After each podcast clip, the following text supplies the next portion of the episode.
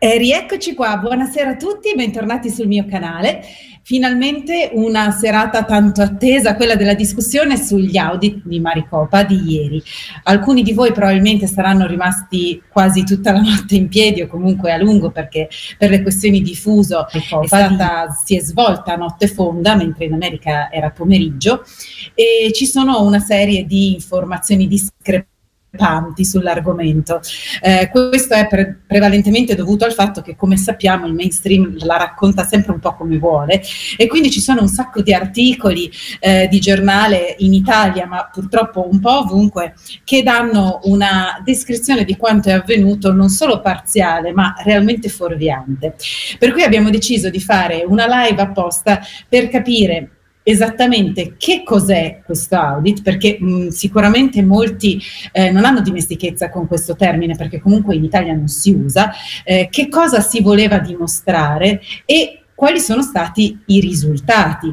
Ehm, c'è veramente nella, nel tentativo di confondere le acque, eh, la volontà, per esempio, di dire che questo audit avrebbe dovuto definire chi effettivamente aveva vinto le elezioni americane, cioè se i voti dati a Biden erano veramente maggiori di quelli di Trump e quindi se era veramente lui il vincitore. Questo non c'entra assolutamente niente né con lo scopo dell'audit né di quello che sono andati effettivamente a verificare. Adesso ne parleremo nel dettaglio perché l'importante era verificare che le elezioni si fossero corrette eh, svolte, scusate, correttamente e che ci fosse eh, tutta una metodologia che corrispondeva alle regole e alle leggi presenti nei vari stati, nello stato dell'Arizona, nella fattispecie, ma comunque alle leggi americane. Solo se c'è trasparenza e coerenza e correttezza, ovviamente è possibile definire delle elezioni coerenti, indipendentemente questo dal risultato. Eh, c'è stato un gruppo che si chiamava Cyber Ninja, che è stato scelto, un'azienda proprio per verificare quelli che sono stati i controlli degli spogli, le elezioni, eccetera, eccetera. E adesso vedremo tutto quello che è venuto fuori, eh, proprio per cercare di per una volta mettere i puntini sulle i e fare chiarezza sia sulle cose più banali, quindi che cos'è un audit, che cos'è Maricopa, è una contea, cosa sono queste contee, perché in Italia anche le contee non ci sono, quindi senza dare tutto per scontato come spesso si fa, anche perché alle volte nel dare per scontato si mescolano un po' le carte e si inseriscono delle sensazioni, degli input che poi diventano fuorvianti e portano a non capire più effettivamente quello che sta accadendo. Quindi per questa serata Abbiamo innanzitutto già adesso oltre a me altri tre ospiti, vedete che c'è Vincenzo con New York alle spalle, Veleno e Simone e grazie a tutti per essere qui. Vincenzo ricordati il microfono. Eccoci qua, buona serata, buona serata, siamo anche in live in radio.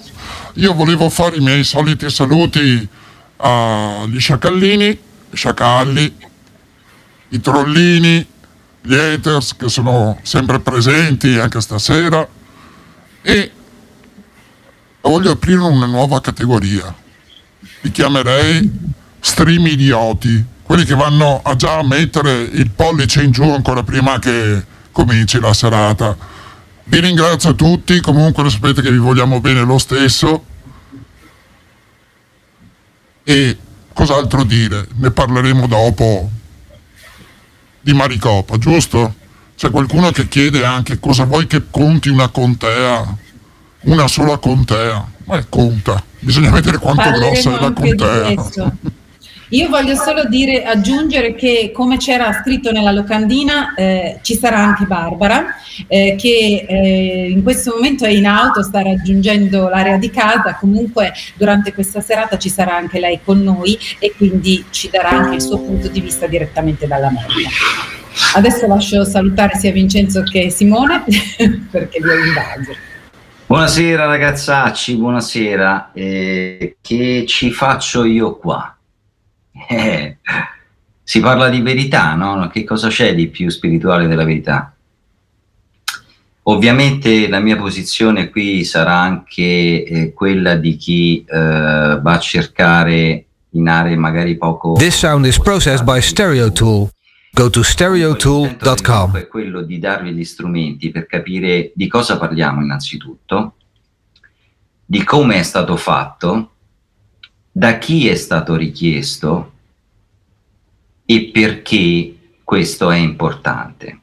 Perché ovviamente già oggi sono accadute delle cose che i media si guardano bene dal pubblicizzare che dimostrano eh, l'onda lunga, o meglio, tutte le persone che già avevano manifestato il loro dissenso su quello che è accaduto nella eh, Maricopa County e in altri stati vengono rilasciate e depositate le richieste per ulteriori investigazioni anche in altri stati sullo stato dell'arte, sulla legalità delle operazioni delle votazioni. Lascio ovviamente il campo al nostro ragazzo Rosa. Buonasera a tutti, intanto volevo dire a queste persone, questi haters che chiamava adesso Veleno, che sicuramente sono degli affezionati a noi, visto che già mettono il pollice in giù prima di iniziare. E sì, mi collego con quello che dice Vincenzo, sicuramente è importante al di là di nello specifico avere una traduzione dettagliata di quello che è stato ieri questo rapporto al Senato, è più importante invece chiarire e specificare quali sono tutti questi meccanismi dietro che non vengono così tanto presi in considerazione, ma che sono quelli importanti, dove quando viene detto che ci sono state delle schede che non avevano delle firme, quando ci sono state delle manomissioni di, dentro le macchine del voto, è sicuro che questo porta ad azioni legali che sviluppano altri campi che non vengono presi in considerazione perché essendo appunto delle azioni legali hanno bisogno di passare in secondo piano per eh, dare ampio margine alla legge.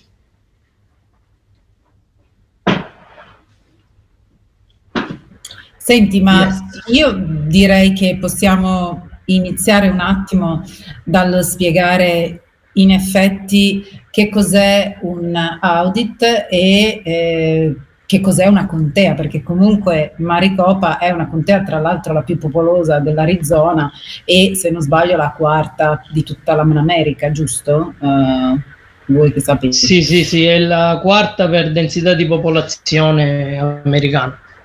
Quindi stiamo già parlando di una zona eh, comunque vasta e molto popolosa. Allora, Vincenzo, ci descrivi un attimo che cavolo è questo audit, così magari diventano tutti un po' più edotti sul motivo dell'argomento di stasera. Su di che cosa cercherò, parliamo? cercherò. Ovviamente anche io ho, do- ho, dovuto fare le mie ricerche perché ehm, per quanto io sia sempre stato interessato al mondo degli Stati Uniti, eh, ci vado da circa vent'anni continuativamente, ho amicizie persone che mi hanno raccontato di viso le storture che hanno dovuto sopportare soprattutto durante l'election period. Che cos'è un audit? Allora, innanzitutto, eh, dietro eh, precisazione del nostro amatissimo veleno, eh, bisogna citare quello che è il nome completo, cioè audit forense. Un audit non è altro che un processo di controllo di una determinata fascia della società che può essere eh, economica, politica, di qualunque tipo, per controllare se questa è stata eseguita secondo le leggi, le norme, i regolamenti che sono previsti a protezione della reliability, cioè della limpidezza delle operazioni in qualunque ambito. Forense è un termine che sta a significare che noi cerchiamo in questo controllo tutte le prove tecniche che possono essere chimiche, che possono essere di vario genere, per completare un quadro investigativo che viene supportato da tutti i dati tecnici. This sound is processed by Stereotool. Go to stereotool.com o a carico di certe azioni. questa cosa è molto importante perché già delinea la falsità dell'informazione dei media, anche quelli italiani. Oggi la Repubblica ha emesso, ha messo sui suoi giornali un articolo che eh, praticamente parlava di tutt'altro, e cioè metteva in evidenza il fatto che il contendere che eh, è all'origine di una votazione da questo audit fosse stato confermato, e cioè che il vincitore fosse Biden, a dispetto di quello che invece noi sosteniamo. Invece, proprio nella, nell'affermazione di apertura, nella dichiarazione di apertura del presidente del Senato dell'Arizona, c'è stata una frase assai importante. Noi qui investighiamo per determinare se il processo ha seguito le leggi dello Stato. Punto. Non c'è, non, non c'è, stata la ricerca di chi ha vinto, di quanti voti sono andati a destra e di quanti a sinistra. Questa è una pura invenzione dei giornali. Perché? Perché nella neuroprogrammazione, nella dialettica della comunicazione informativa, si tende a spostare l'attenzione di chi legge in luogo completamente diverso da quello del contendere per nasconderlo. Quindi l'audit è una procedura che può essere applicata a tantissimi ambienti, ma che nell'Arizona è nata per una precisa richiesta dei cittadini. Quindi su chi ha vinto non c'è nessun punto inerente a questa operazione.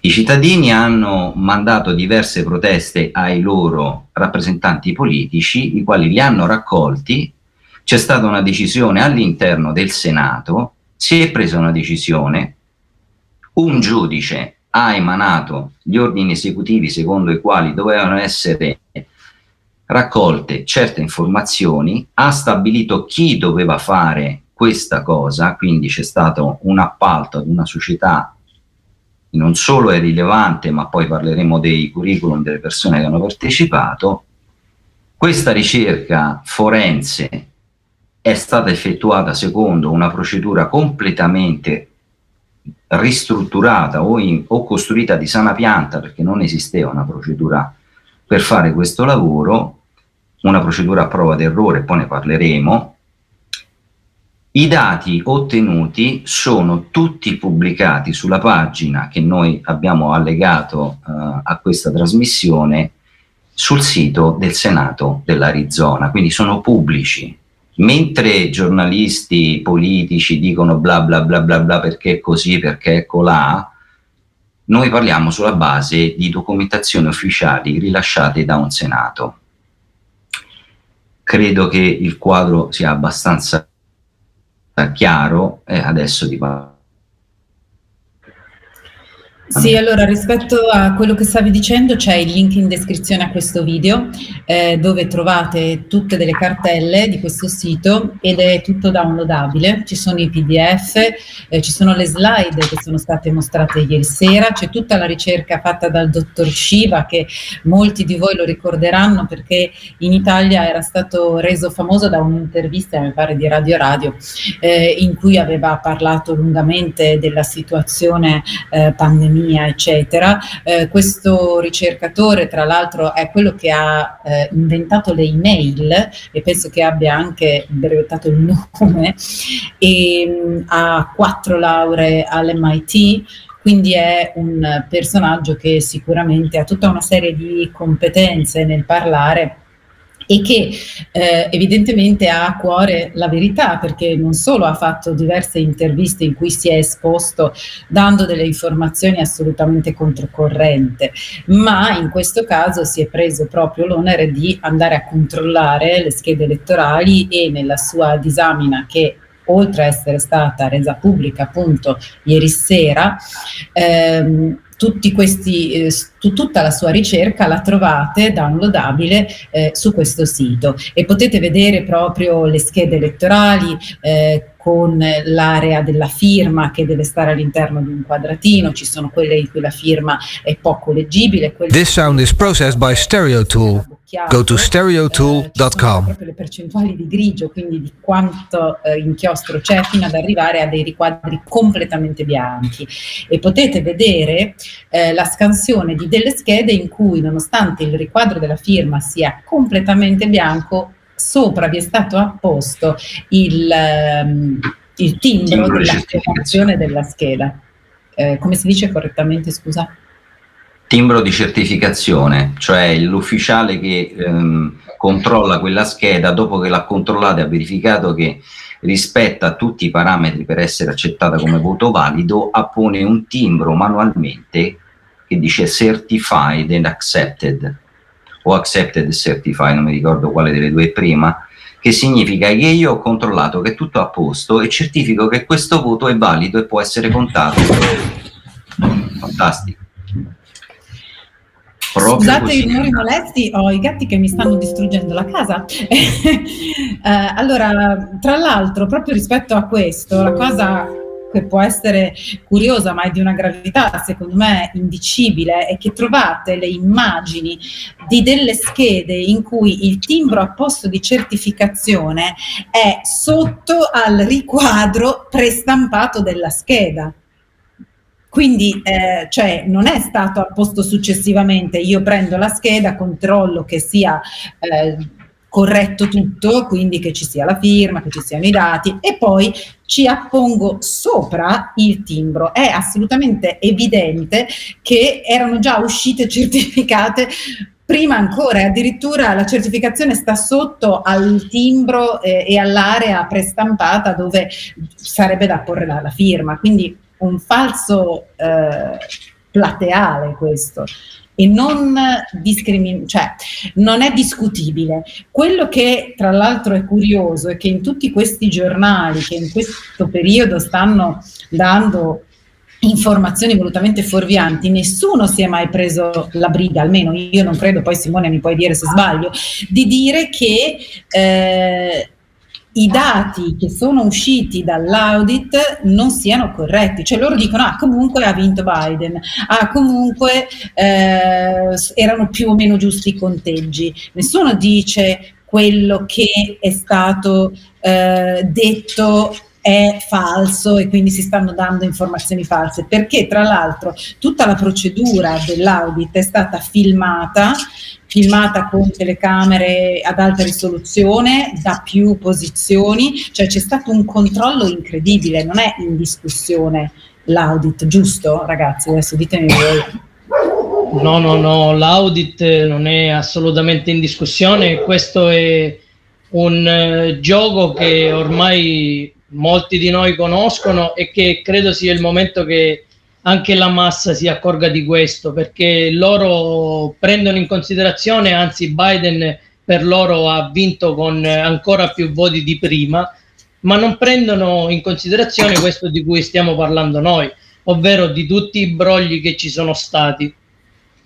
E questo, tra l'altro, è proprio quello che loro non vogliono assolutamente, perché se una popolazione comincia a avere il dubbio che il proprio voto non conta nulla, questo è un grande problema per loro, questo è il loro vero panico, perché il popolo non, uh, deve arrivare nel momento che deve capire che di queste persone non ci possiamo più fidare, perché queste persone sono anni che prendono in giro la popolazione.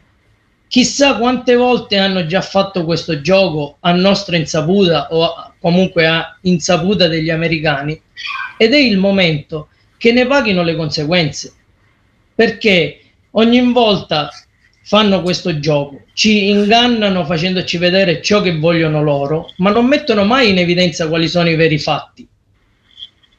Loro ti mettono davanti quello che sembra più eclatante, ma poi non vanno mai a scavare in una qualsiasi vicenda.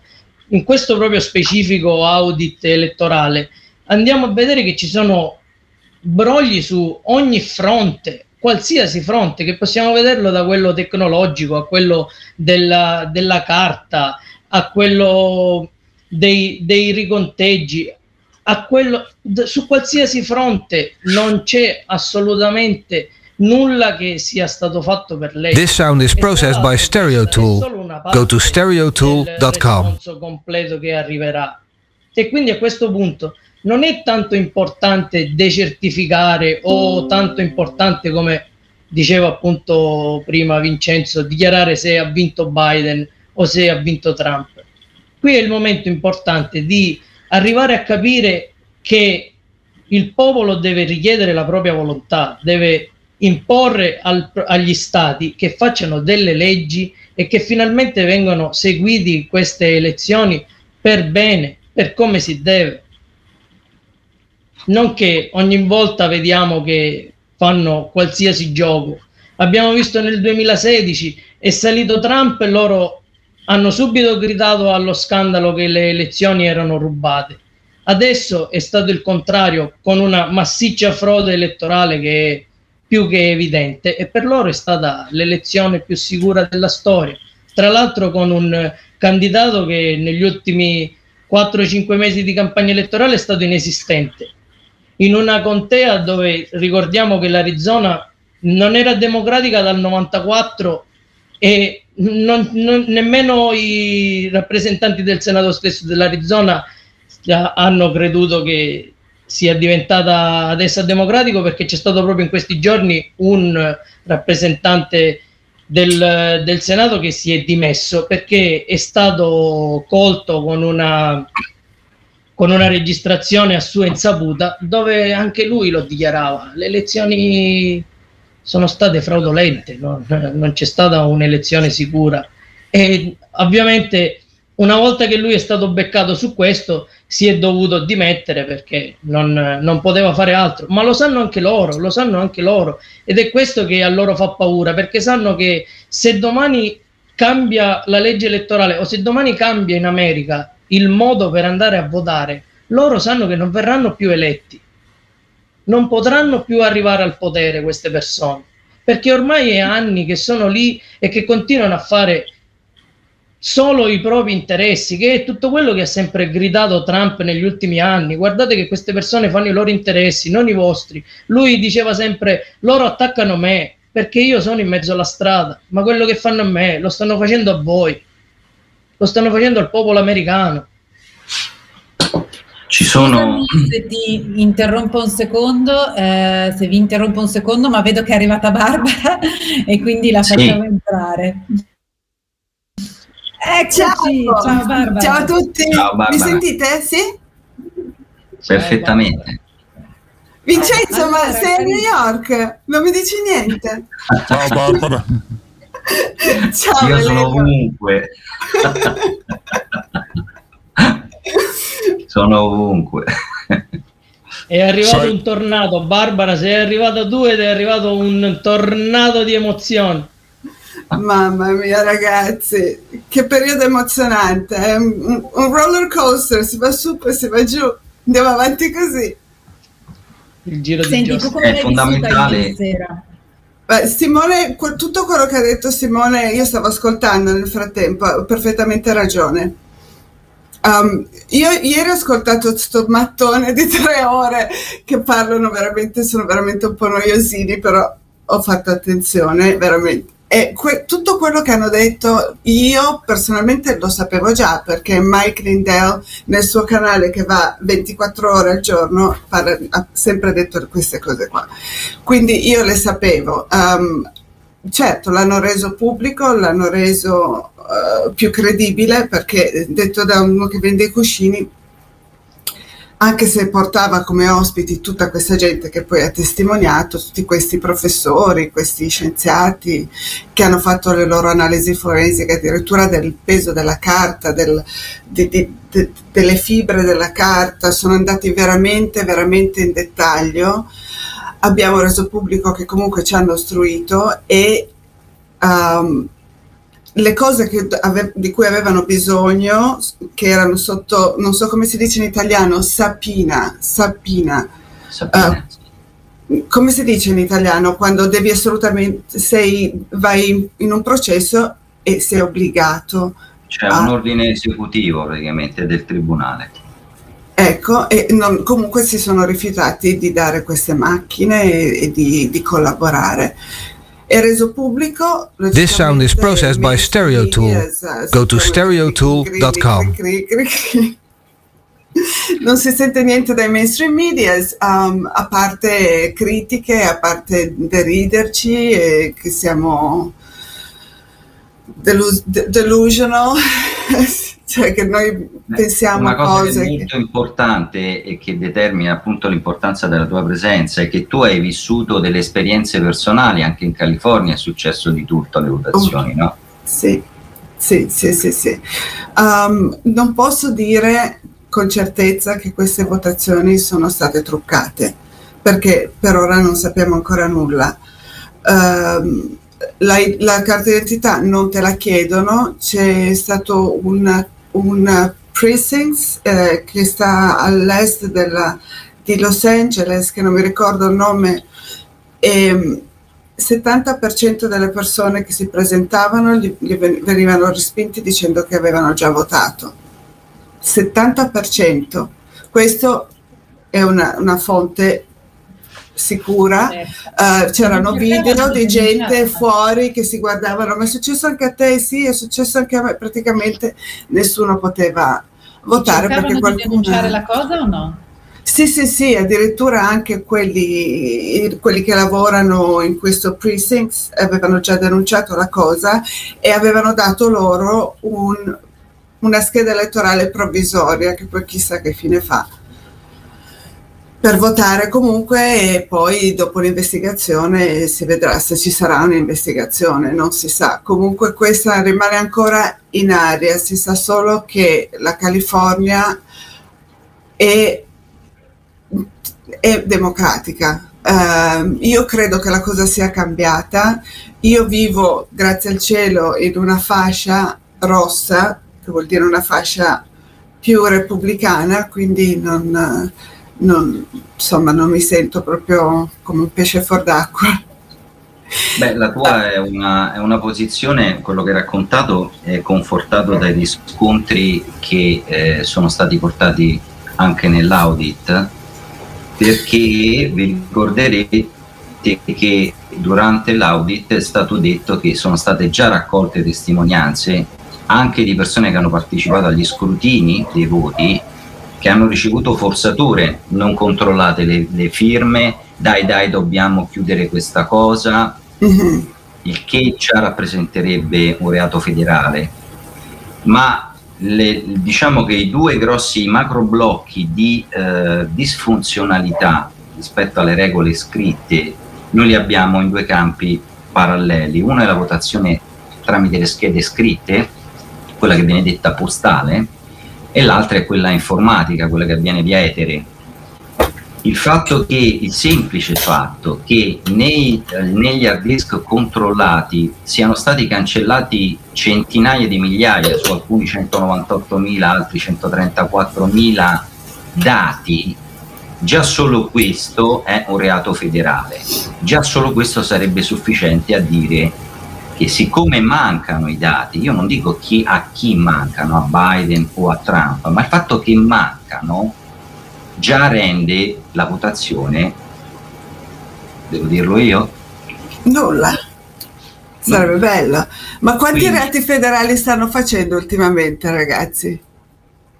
Ma io penso che abbiamo perso il conto tutti quanti, sono talmente tanti che non sappiamo più dove metterli e lo stesso ha lasciato intendere anche il correlatore della uh, Fannon che era al suo fianco, il quale ha detto che ehm, è veramente prostrante per lui riscontrare una cosa del genere perché lui si sente, è uno di quelli che ha raccolto le proteste e le dichiarazioni dei cittadini che volevano degli accertamenti sul, sul processo di votazione ha detto è veramente disarmante eh, constatare quanti soldi sono stati spesi da qualcuno per fare tutto questo, per nascondere i dati, macchine che mancano, dati che mancano, dietro la richiesta specifica a un ordine esecutivo le supina di un giudice. Ciò nonostante loro si sono astenuti. Sì, sì, so, è, è tutto È tutto fa- fantascienza. Perché dobbiamo eh, nascondere i dati? Perché qualcuno dovrebbe evitare di dare a qualcuno che fa il controllo? Esatto. This sound is processed by StereoTool. Esatto. Go to stereotool.com. Se, se io Vincenzo ti accuso di avermi rubato la macchina e ti dico secondo me nel garage, fammi vedere se c'è e tu mi dici no. Io cosa penso? Giusto? no. Eh. no, sono... di razionalità pensi quello che penso io c'è che c'è qualcosa da nascondere. Ma senza considerare che si parla di errore umano perché comunque ci sono delle persone che operano i conteggi, ma quando ci sono più di 17.000 schede doppie identiche fotocopiate, forse l'errore umano è distorsione mentale pensarlo, perché sì. è impossibile, cioè siamo a dei livelli per cui non si parla di una svista, non si parla di una persona che si è sbagliata. E questo è il problema e c'è una mole tale di queste problematiche legate a tutto, non ci si poteva connettere a internet con le macchine e invece ci sono le prove che queste connessioni ci sono state, quindi con tutte le possibilità di interferenza dall'esterno, ma anche solo semplicemente i vari account, poi Simone l'ha spiegato bene nell'audio, magari può dirlo più nel dettaglio, ma ieri sera si diceva che c'erano più di 18 postazioni che avevano la stessa password e quindi non sì, si sì. poteva definire chi, giusto Simone? Sì. Chi interagisse con che cosa, anche questo è assolutamente illegale. Cioè, al di là del fatto che poi i voti vadano a finire a Trump o a Biden, questo non importa. Cioè, non si può fare e nel momento in cui entriamo nell'area di un reato, di reati federali, Veleno, che sei tanto silenzioso, che cosa ci si deve aspettare? Da quello che compare da questo audit, eh, sono già partite anche delle investigazioni da parte delle cioè, autorità. Cioè, cosa ci si aspetta se ci sono reati fe- fe- federali di questo tipo? Questo dicevo. Certo. Allora, sicuramente sono partiti a man mano che li trovavano i reati gravi sono partite le investigazioni, cioè sono stati attivati anche gli organi competenti perché questo audit era un audit ufficiale, non era per cui il giudice nel momento che gli arrivano delle prove che sono stati fatti reati a vario titolo, d'ufficio procede a, perse- a farli perseguire. Cosa ci si aspetterà? Una valanga di arresti secondo me e anche tra non molto. Persone a vario titolo, eh. da chi ha fotocopiato le schede, a chi ne ha buttate via perché è, sta- è stato osservato anche questo, a chi ha manomesso i dati a livello informatico e tutto. Cioè. Poi, cosa deciderà il giudice alla fine? Perché l'audit è soltanto una porzione di un processo, eh? è soltanto ascol- ascoltato un gruppo di persone che hanno fatto una verifica forense, hanno dato le loro risultanze, dopodiché c'è qualcos'altro che andrà avanti. E qui sarà l'interessante perché bisogna vedere alla fine cosa deciderà il giudice. Sì, se non, il giudice, se non è corrotto, ma sai, la corruzione davanti a delle prove sostanziali non tiene molto perché è vero che c'è un giudice che può decidere, ma si può anche chiedere di riascoltare e rifare eventualmente il processo in un'altra sede. E poi, ma quello che conta, che conta più di tutto, è la gente che ascolta e vede queste cose e comincia a riflettere e pensare. Quello che conta veramente è far comprendere alla gente che viene presa in giro da anni, che è quello che ha sempre detto Trump. A Trump non gliene frega niente aver vinto o perso le elezioni, ma sì. è dimostrare che c'è un sistema che fa in modo di violentare le decisioni delle persone. E questo è quello che è importante, che deve emergere. Vedete quanto si siano prodigati quelli della controparte per fare in modo che non venissero fatti gli audit, che non arrivassero mai in tribunale ne hanno fatte di tutti i colori. La gente ha sempre più percepito che c'era qualcosa che non andava. Tutte queste azioni che loro hanno fatto hanno aiutato la gente a comprendere che qualcosa no, non va. Ad alzare un po' le orecchie, a ragionare sopra sulle cose. This sound is processed by Stereo Che Tool. vengano dei Go to stereotool.com. non vengano rese nulle. che venga rimesso Trump lì, non importa nulla. L'importante è che la gente comprenda che c'è un sistema che li imbroglia, che fa in modo che non appaiano le loro decisioni, che non c'è una democrazia vera e propria, che c'è qualcuno che armeggia sopra per fare andare le cose come vogliono loro. Questo è quello che importa. Il resto, chi ha vinto, chi non ha vinto, chi ci sarà come presidente domani, dopo non importa nulla. Trump non ha mai lavorato per vincere le elezioni, ha lavorato per far emergere un sistema marcio. Questo è Però importante. vincesse veleno sarebbe anche bello. Lo vogliamo tutti, lo sappiamo perché vogliamo quella persona lì ancora per degli altri anni. Però la cosa più importante secondo me è che venga messo a punto un sistema pulito, dove emerga la volontà della gente, che la gente sia in grado di scegliere effettivamente da chi vuole essere rappresentata, non da qualcun altro che decide sopra per interesse. Questo è importante. E infatti secondo me, più che rimettere lì Trump, lì va rifatto tutto il sistema elettorale americano, ma quello americano, che a noi può interessare o meno, porterà alla luce che c'è un sistema in tutto il mondo, in tutto il mondo, Sì, anche perché i collegamenti con tutte le altre nazioni in questo ultimo broglio, chi è dentro le notizie, ovviamente attualmente sono solo speculazioni, ma sappiamo che di riflesso c'è sicuramente anche l'Italia e tantissimi altri stati. E Beh, poi sì, parliamo del, potrebbe del essere... programma Dominion, no? Sì, e non solo. E poi potrebbe essere anche interessante se riuscissimo ad arrivare alle elezioni di metà mandato con una nuova legge elettorale, con un nuovo sistema di voto e riuscire ad avere per i prossimi anni una maggioranza repubblicana sia al Senato che alla Camera. È tutto, poi veramente è tutto a scendere perché riusciamo a prendere la maggioranza in, in entrambi. Sì. Sì, diciamo che l'intento qui è di raggiungere una posizione di neutralità, e cioè non tanto repubblicana o democratica, ma eh, io sottolineerei quello che ha detto Veleno, cioè a noi come cittadini del mondo interessa che la volontà del popolo venga rispecchiata nei risultati delle votazioni qualunque essa sia, perché un popolo può decidere quello che vuole ed è giusto che sia così. Noi vogliamo la verità, non una verità. Questo è fondamentale. Quello di cui parlavamo poc'anzi, cioè delle connessioni internazionali, è un dettaglio che forse non tutti conoscono, e cioè che nella stragrande maggioranza dei paesi in cui si svolgono votazioni democratiche, c'è un sistema di controllo del voto che è demandato a un certo tipo di software.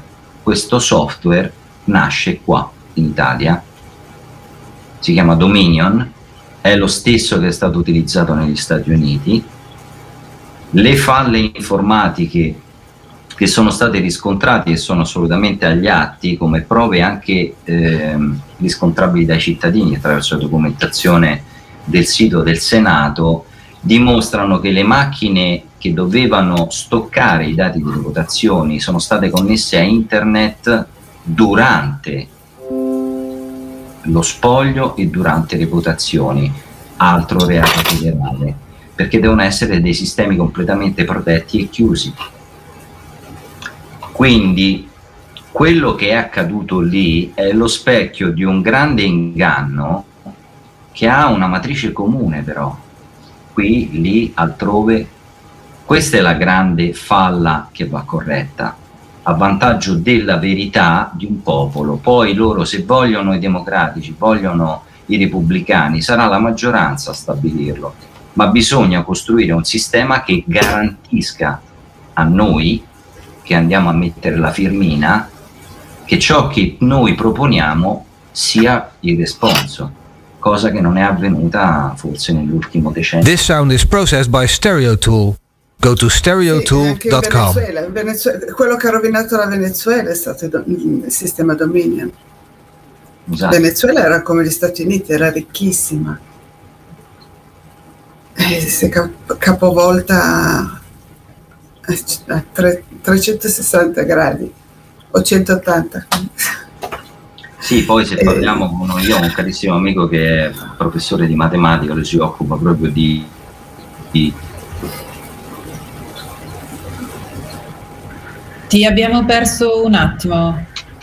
Calcolo delle probabilità. Aspetta, delle Vincenzo, scusami. che un luogo Scusami dove... Vincenzo, ti abbiamo perso. Ci siamo fermati a... Sì, dicevo che io ho un carissimo amico laureato in matematica che si occupa proprio di programmi informatici che fanno eh, calcoli probabilistici, ok? Anche a livelli molto sofisticati. E mi diceva che la probabilità che un individuo che, che ha una convinzione una convinzione profonda, non cambia eh, la sua convinzione tanto facilmente e l'input che gli serve per stabilire una nuova convinzione è perlomeno uguale e necessario a quello che l'ha formata.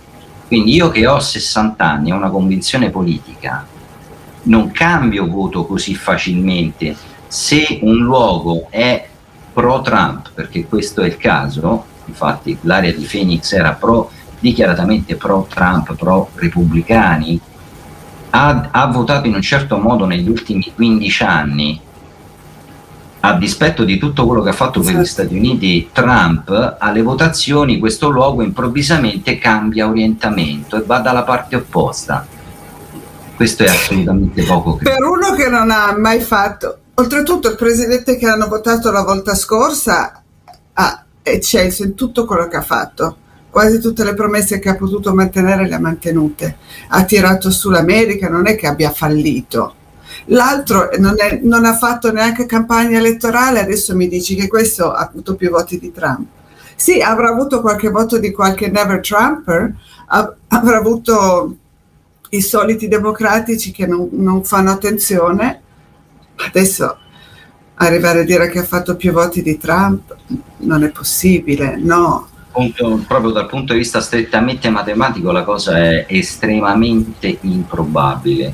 Infatti lui è stato, ha partecipato con, con certi enti allo screening eh, e alle proiezioni di certi dati, non posso dire quali perché è riservato, almeno così lui l'ha dichiarato, e quando sono usciti i risultati c'è stato il salto sulla sedia perché quando c'è un sistema consolidato, non stiamo parlando di un popolo che è stato formato, non parliamo del 1870, in cui c'era la formazione di uno Stato, parliamo di condizioni eh, stabili.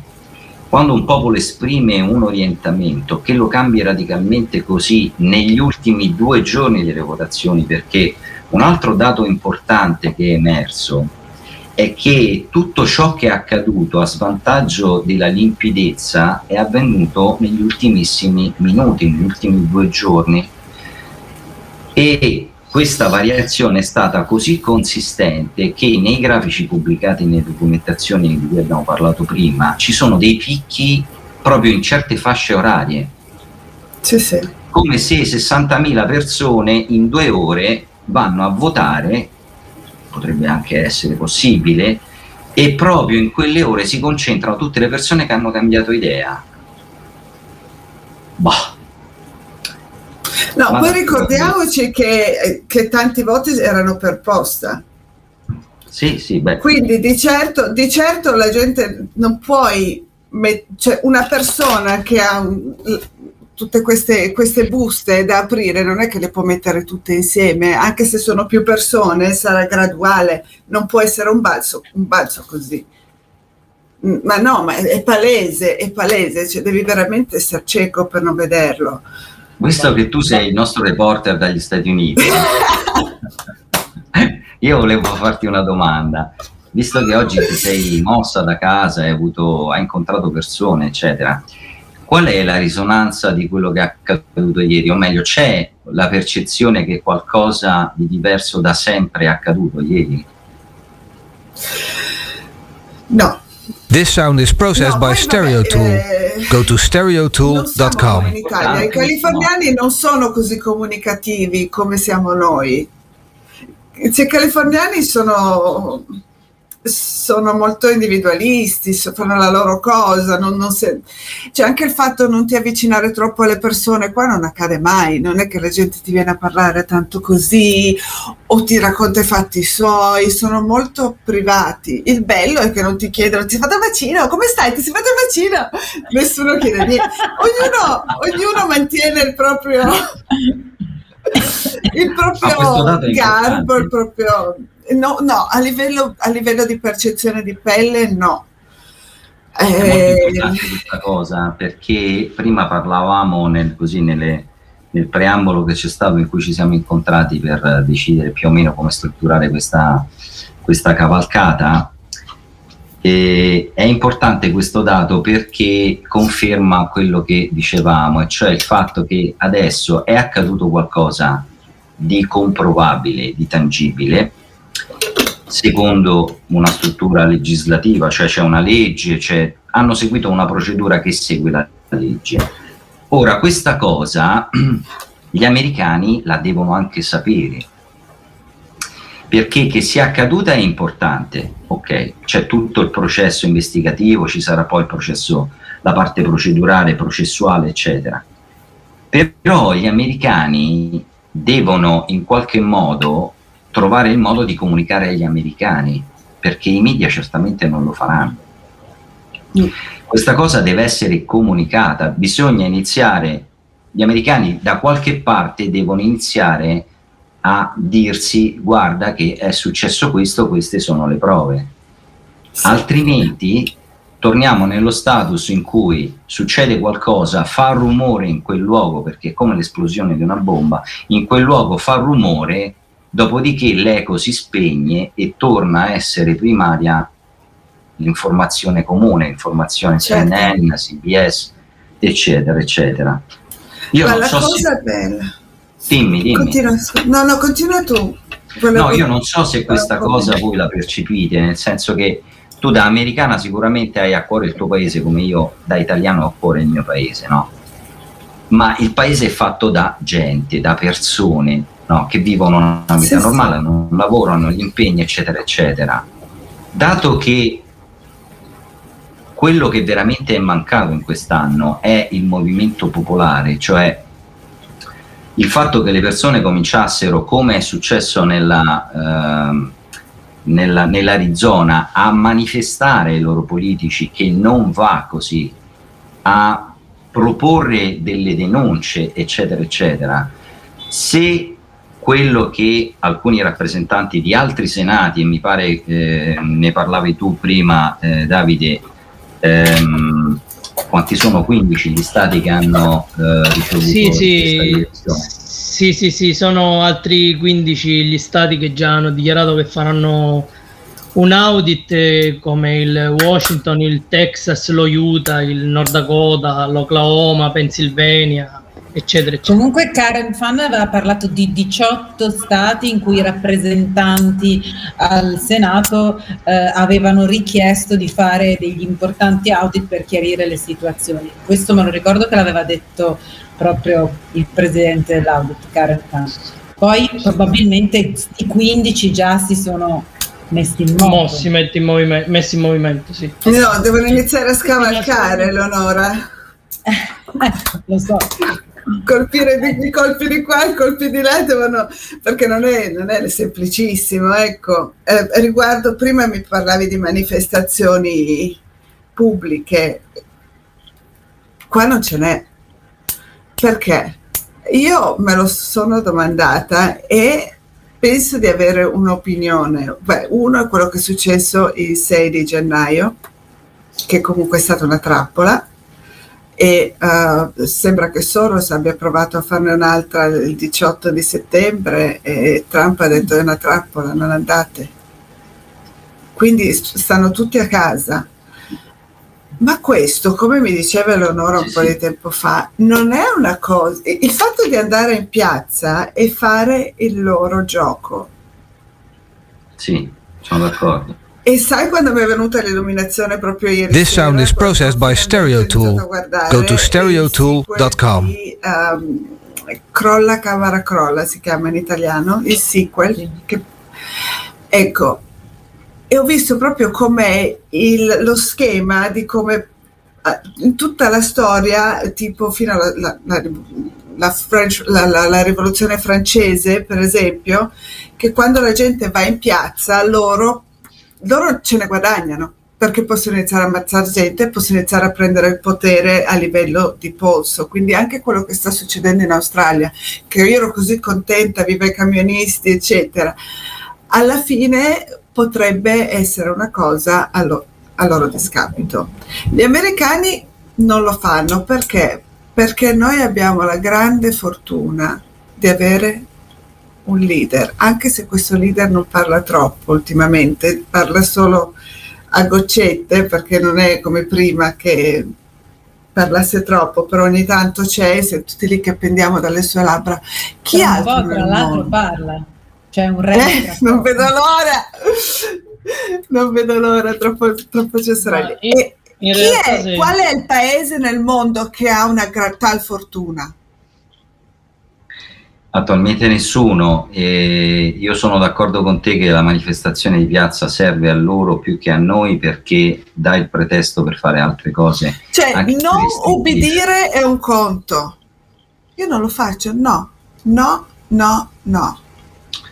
Sì, diciamo No, quello di cui io mh, mi preoccupavo prima e cercavo di spiegare adesso è che gli americani devono aiutare gli americani a capire.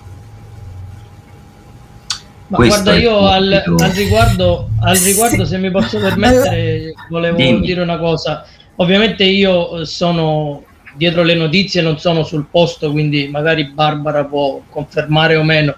Però sicuramente eh, abbiamo visto diversi video dove gli americani hanno fatto delle azioni eclatanti, dove hanno messo nei, nei maxi cartelloni che ci sono in America eh, delle cose contro Biden. Oggi vedevo che mh, c'è stata una parata di alcuni paracadutisti che si sono Oggi buttati non con... sento.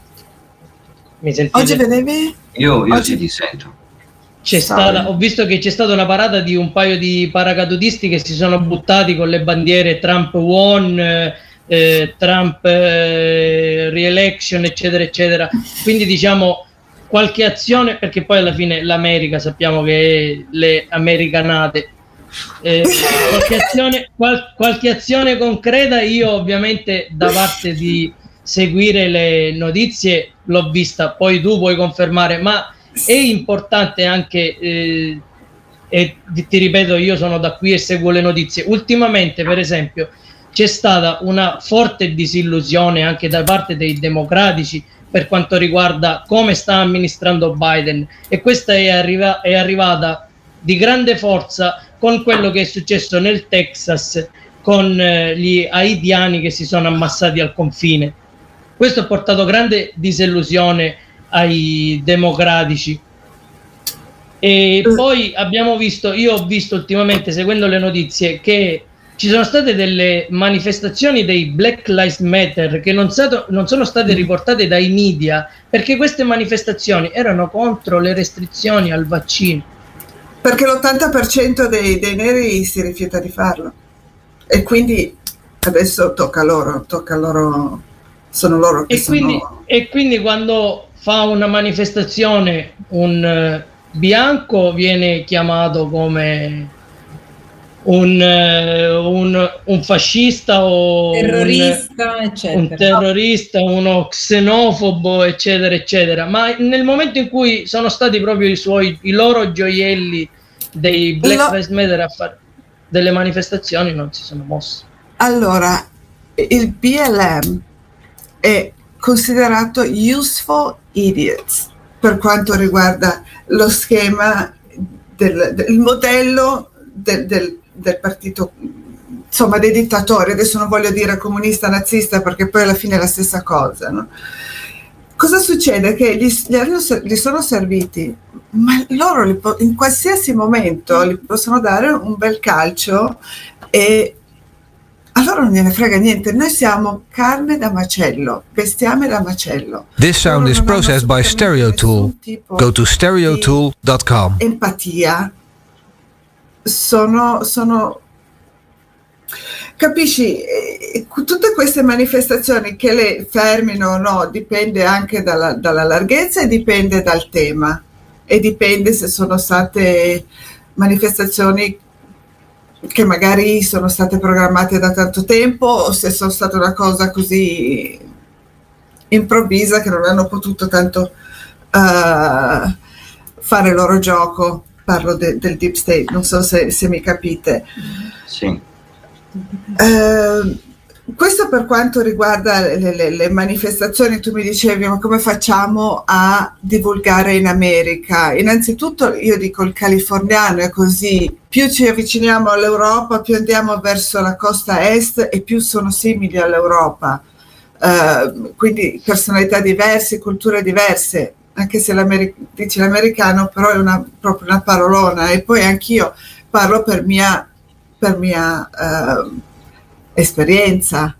Eh, oltretutto non, non, non, conosco tutta la California e tutti quelli che vivono in California, però la cosa bella che mi piace degli americani è che sono dei gran bambinoni e fanno ridere con le loro, i loro exploit, sono anche belli creativi. Avevo visto un video di uno che aveva preso una macchina che sembrava una macchina presidenziale, aveva messo su un fantoccio che sembrava Fauci e con l'accento, la voce di Fauci e col megafono, sto fantoccio andava in giro a dire put your mask on, poi lo prendeva in giro e ridevano tutti, cioè è una pagliacciata, è una pagliacciata così grande che loro si permettono di, di fare le pagliacciate e di prenderli in giro.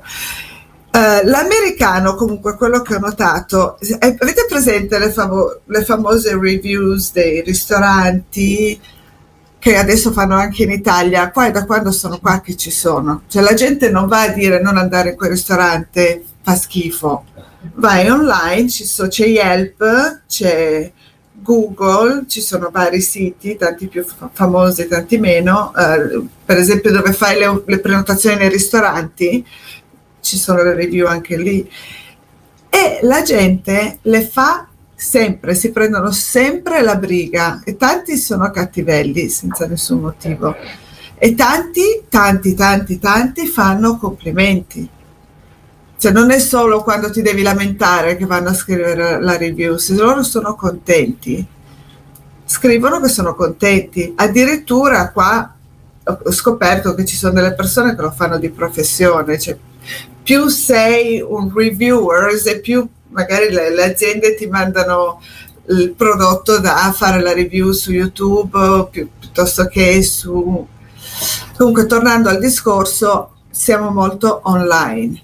Di conseguenza, anche se non si parla direttamente, io cerco, perché io sono italiana, sono, sono un po' passionale, ogni tanto non dovrei, però lo faccio uguale, con discretezza e con educazione, la frecciatina la butto. Uh, però comunque sì, quasi tutto, Beh, è tutto online. C'è una grande somiglianza allora nell'atteggiamento perché eh, da noi in Italia, a parte voci ovviamente fuori dal coro, una potremmo essere noi, ce ne sono tante altre, e io stesso in famiglia sono l'unico non vaccinato, lo dico chiaramente, nonostante io insomma non sia, sia abbastanza prodigo nelle informazioni che ho dato, c'è una formattazione mentale che è basata sui media, no? Smontare questa formattazione non è una cosa semplice e c'è bisogno per loro ovviamente di ehm, non tanto di prove perché molti difendono la loro posizione semplicemente perché ci hanno messo così tanto a diventare deficienti che non vogliono dimostrarsi che lo sono e quindi rifiutano anche quando tu gli dici ma eh, quello che tu dici non è supportato dalla carta perché questo documento dice quest'altra cosa. Quindi quello che volevo dire è questo, che le difficoltà di propagare adesso a vantaggio della verità, non a vantaggio della posizione politica, è una difficoltà che mi sembra che abbiate anche voi. Ovviamente avete a disposizione tanti canali, voi avete tantissime persone. This sound is processed by Stereotool. Go to stereotool.com. Online ci sono telegiornali fuori dal coro, sicuramente. Quello che accade online è sicuramente più ricco di quello che accade sui canali televisivi. Però è confortante il fatto, per me, che eh, la situazione sia abbastanza simile, perché quello che tu mi hai raccontato non credere che sia così diverso da quello che accade nelle grandi città, a Roma. Noi siamo più fanfaroni nel senso che siamo più gesticoliamo, comunichiamo, parliamo per luoghi comuni, però poi quando parliamo di queste cose qua, se io dovessi fare uno screening su 100 persone prese a casa nelle grandi o nelle piccole città italiane, ci sarebbe informazione pari a zero. Zero. Primo perché l'inglese in Italia è conosciuto raramente, secondo perché essere nella massa, cioè seguire quello che i media o generalmente la gente fa, non è una moda, è un modo di sentirsi al sicuro. Sì. Io conosco tantissime persone che hanno, si sono vaccinate, basta chiedergli sì, ma cosa ti sei iniettato nel, nel sangue? Non lo so. Perché lo hai fatto? perché così avrò il Green Pass. O perché lo fanno tutti. O perché lo fanno tutti. Quindi la problematica più importante, cioè portare alla gente un discorso razionale basato su delle prove tangibili che gli mostri almeno una facciata diversa da quella che propongono i media, incontra nel vostro paese la stessa difficoltà che incontra da noi, era questo il punto del discorso.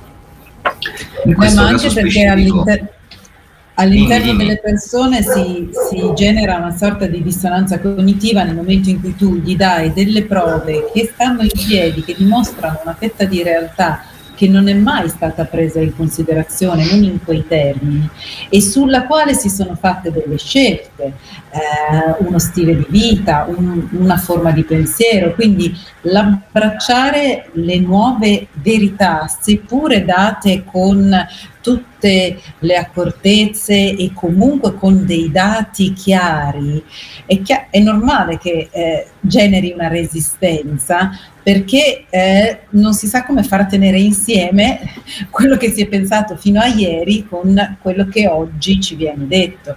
In più, il discorso che tu dici di essere al sicuro chiaramente è importantissimo perché quando eh, si hanno informazioni contrastanti ci si sente in pericolo, non si ha il supporto della massa, perché a quel punto anche lì ci si divide e infatti questo è un periodo di eh, forte forte pressione, pressione psicologica, tensione, sensazione di ansia, cioè l'ansia ce l'hanno in tantissimi, ma non solo per la paura della pandemia, per chi ci crede, ma proprio perché c'è una tale eh, contraddizione nelle informazioni che la maggior parte mh, vorrebbe smettere vai fuori, dalle, vai fuori dalla zona di comfort Esatto, esatto.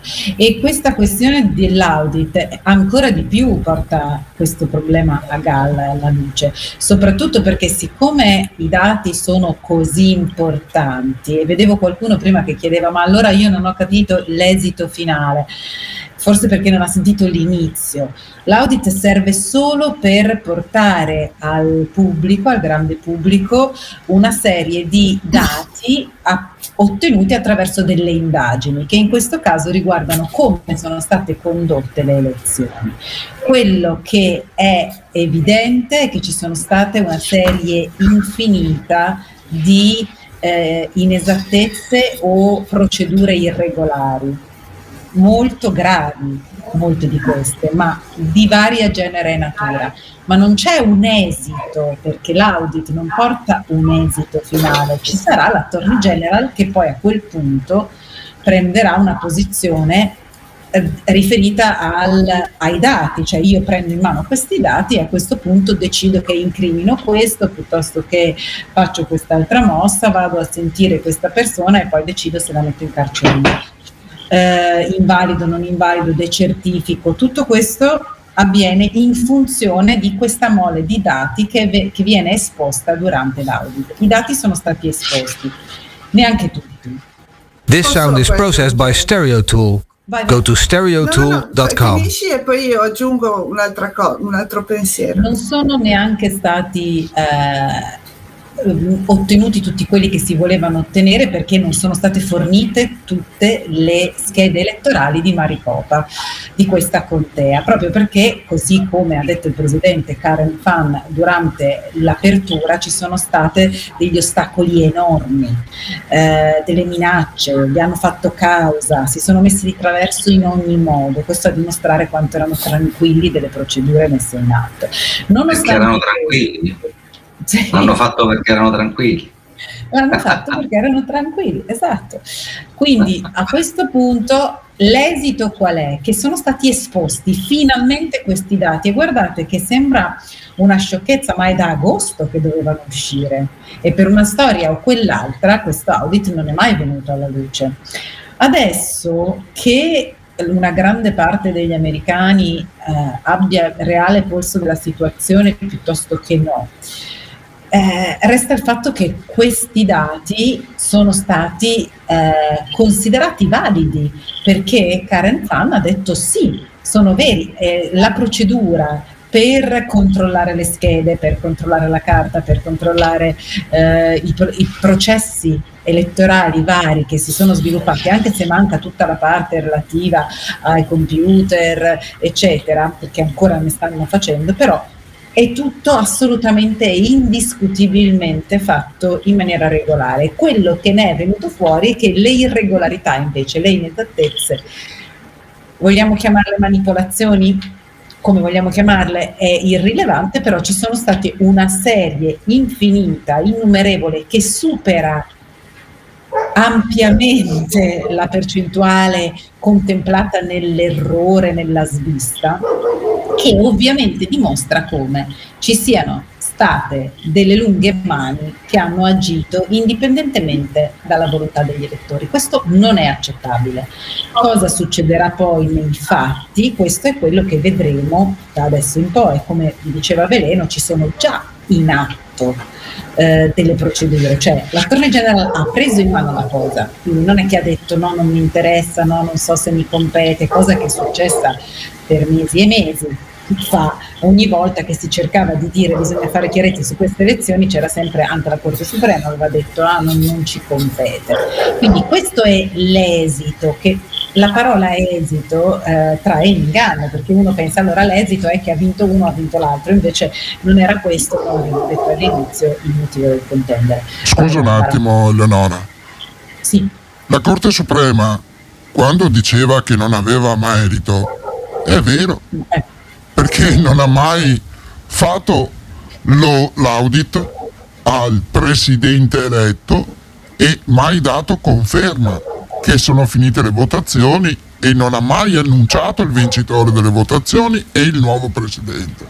Manca tutto un processo di ratifica, perché di fatto le elezioni sono state certificate per modo di dire alla Camera e al Senato ma mai dalla Corte Suprema. Manca quell'iter, non è mai stato fatto, non è mai stato ascoltato il Presidente, non è mai stato ascoltato il programma del Presidente, non, stato, non sono mai stati ascoltati i membri che compongono il governo dalla Corte Suprema e la Corte Suprema non ha mai annunciato il vincitore e il fatto che le votazioni sono chiuse. Se si fanno ancora gli audit vuol dire che il processo elettorale non è concluso. Ok? E qui Questa gli americani... non è così. Cioè, la maggior parte delle persone non ce l'ha. In Italia non lo sa assolutamente. Non so, Barbara, Ma quello che mi sorprende sono gli americani che lo sanno benissimo come funziona il sistema, almeno dovrebbero. Non hanno mai sollevato la questione che la Corte Suprema, la Corte Suprema non si è mai espressa un po' è stato lo shock, un po' è stato che comunque come fai a esprimerti quando non puoi più andare in piazza? Come fai a... Sì, poi Scusami Barbara, non è stata una cosa. cosa. che è stata sollevata. Io no, questa cosa non è stata sollevata neanche da senatori, neanche da gente che Ma per forza non nostro... è stata sollevata, perché fa parte del grande show che hanno messo in piedi. This sound is processed by Stereotool. Go to stereotool.com. Il passaggio. Eh, quando? Quando è stato eletto Trump? 2006. È stato ascoltato dalla sì, Corte Suprema. Suo... Tutto l'iter. Non, eh, so, non facevo attenzione neanche io, scusatemi. Eh, Quel passaggio lì allora sono riusciti a distrarre la gente da quello che è il eh. funzionamento regolare di un'elezione. Allora, noi italiani che sfugga è normale, il nostro sistema non funziona così, ma in America ci sono alcuni che l'hanno urlata questa cosa, eh. però ma tu parli del Pledge of Allegiance? No, è no. proprio il processo di ratifica delle votazioni ah. e ah. la dichiarazione della Corte Suprema del nuovo presidente e della nuova squadra di governo. Allora mi dà una buona notizia. È tanto che lo diciamo. Intanto eh. siamo noi che le diamo a voi. Ma manca, manca, non è stata fatta. La Corte Suprema non si è mai esper- espressa ed è l'ultimo che ha voce in capitolo. Devo, cerchi... che, devo, dire che non lo sapevo neanche io, eh. Io l'ho scoperto perché dovendo fare certe cose ho dovuto scartabellare con l'aiuto di Davide, con l'aiuto di Veleno, perché eh, sono informati chi è che sa dove andare a cercare, anche se noi l'abbiamo pubblicato, ma in generale chi è che sa dove andare a cercare qual è la procedura di ratifica del, ehm, dell'elezione finale, o meglio il processo finale di ratifica della presidenza americana, dove lo vado a cercare? Se io lo chiedo a un americano, io sono stato a New York la settimana scorsa e parlavo di queste cose con le, il personale che è nella hall del nostro albergo, perché ormai c'è una certa confidenza, dopo anni che ci incontriamo, sono cascati dal pero, eh. Fatto blu. non sono l'unica. no, no, è una cosa e noi italiani su tante cose invece fondamentali per la nostra di struttura, di voto, di, di mm, ratifica di una legge, le cose le stiamo scoprendo chi ci legge adesso. Perché si tende a subire il sistema come se fosse una cosa che non ci riguarda, beh ma quello è il loro mestiere, devo portare la pagnotta a casa, domani, domani sera c'è mio figlio che ha la partita di pallone, mia figlia deve andare a danza. E questo è il costrutto normale, cioè non stiamo parlando di extraterrestri, ma dell'atteggiamento che il cittadino normalmente ha nei confronti dell'amministrazione. Oggi nasce il problema di sapere, perché ci siamo accorti, carte alla mano, documenti riscontrabili, che il malgoverno non è italiano, non è francese, non è tedesco, è mondiale. E il malgoverno è un luogo che è occulto ai cittadini, perché tutti si lamentano, sono una massa di ladri, guarda quello fa gli interessi suoi e noi, noi ci ha lasciato... Però poi la ricerca del perché le cose sono andate in un modo mentre dovevano andare in un altro non ci riguarda. Magari sappiamo quanti calciatori ha comprato la Roma e il Milan, perché li ha comprati quanto li ha pagati e quale avvocato era uh, presente in sede di eh, vendita, acquisto, ma se qualcuno viene interrogato quanto dura un DPCM, qual è la sua validità, quando scade, boh, e ne abbiamo visti una decina di DPCM. Quindi non è un problema americano, non è un problema italiano, è un problema mondiale questo mondiale, mondiale. di mentalità. Sì. Però c'è rimedio fortunatamente. C'è anche il fatto, poi loro comunque la programmazione neurolinguistica non è uno scherzo e, e loro sanno benissimo come utilizzarla. capisci? E certo. quindi tanti ci cadono, come, ma ci sono caduta anch'io. Sicuramente ognuno di voi una volta nella vita ci è caduto perché se non fai attenzione, se sei distratto è possibile, no? Adesso questa è una grande cosa. Eh, ed è difficile cambiare l'idea quando sono programmati. Il mio amico Matteo mi sta ascoltando adesso, mi ha scritto, mi ha scritto una, una, frase di Mark Twain che dice che è This sound is processed by Stereotool. Go to stereotool.com. La, la frase di Mark Twain ed ha perfettamente ragione perché quando sei programmato, io l'ho fatto un corsino di una settimana di programmazione neurolinguistica, ho visto delle cose, cioè facevano proprio le, le, su, sul palco, facevano di tanto prendevano qualcuno di noi e dicevano cosa vuoi smettere che ti piace? Cosa vuoi che ti piace, e non se, ma neanche cinque minuti la cosa che tu adori, come potrebbero essere i Kinder per me che io adoro e qua non trovo, accidenti. ti spediremo un pacco Ti fanno schifo, ecco, di, di, colpo ti fanno schifo e la cosa che ti fa schifo di colpo ti piace. A tal proposito Barbara ti volevo, fare una do- ti volevo fare una domanda che tu hai detto che hai seguito tutta la vicenda stanotte, ma non hai visto un sacco di 17 in giro? Tante volte ascolto, di... ma non è che guardo. Era un mattone, Simone. No, no, no, no, in mezzo, in mezzo, a tutti quei numeri, non hai visto spesso ricorrente il numero 17? Ah, non ho fatto caso. Non ci hai fatto caso. Però voi avete notato che quando Trump l'11 settembre è andato nel, nella, nella, stazione dei, della polizia era, la polizia, era la stazione numero 17? Ogni tanto compare il nostro amico. Ah, sì. Qualcuno ascolta X22 Report su, su Rumble? A me piace molto. No. È, è, un, è un anon, come dite voi. Io allora, in tanto... realtà io, io sì, sì, lo ascolto. uno che scrive per lo... Hai sentito ieri sera? Ha, ha proprio mm. tirato fuori un, un post di Q, eh, una lettera, neanche un post di Q, e sembra che Uh, lui parla di novembre e tutti ci aspettavamo novembre scorso tutti gli arresti e uh, la mancanza temporanea di comunicazione. Non preoccupatevi che sarete tutti vivi, protetti state tranquilli. E adesso siamo lì di nuovo un po' così. Sarà questo novembre?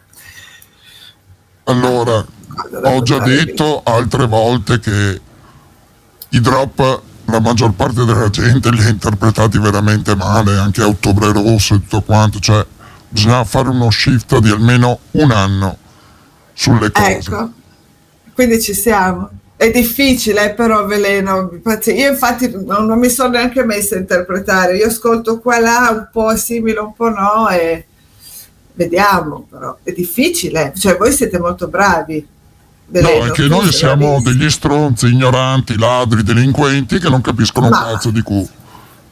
E questo è il discorso, no? Se fossi così io non sarei qui, cosa faccio? Una figuraccia con voi? io, sto, io sto col meglio, almeno ci provo, eh. Allora, sicuramente non è una cosa facile comprendere i drop, però non sono neanche così difficili. Il problema è che non ci sono riferimenti temporali o date. Anche... E ci vuole tempo, ci vuole intelligenza.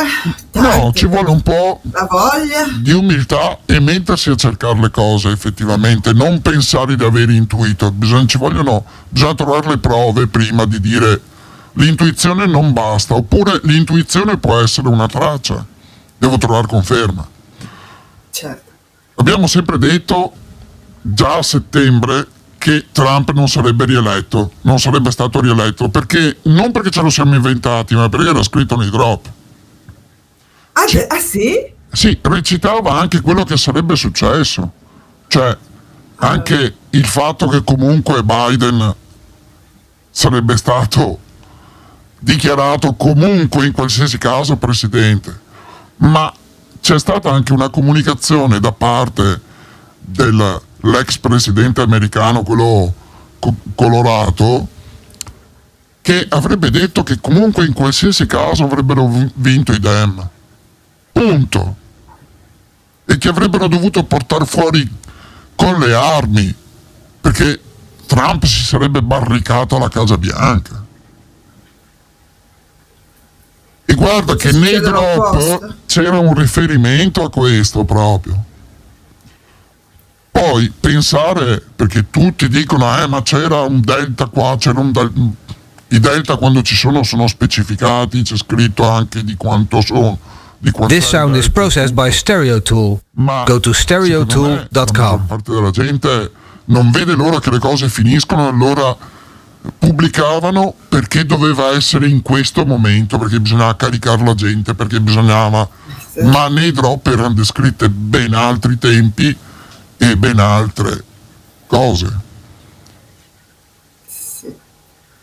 famosi clickbait, devo dirlo perché così sono il primo a dirlo e prendo più likes, prendo più clicks. E... Esatto.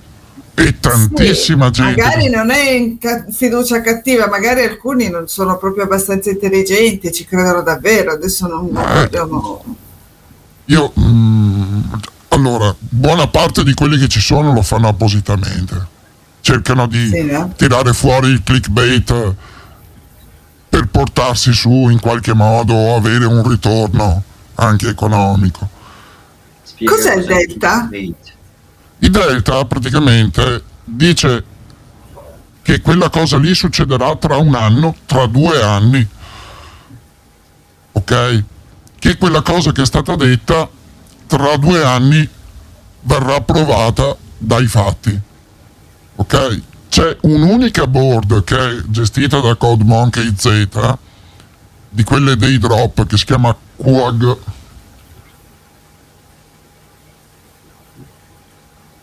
che riporta i delta correttamente.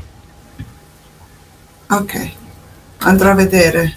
Adesso vi dico anche di preciso, dovrebbe essere qagg.app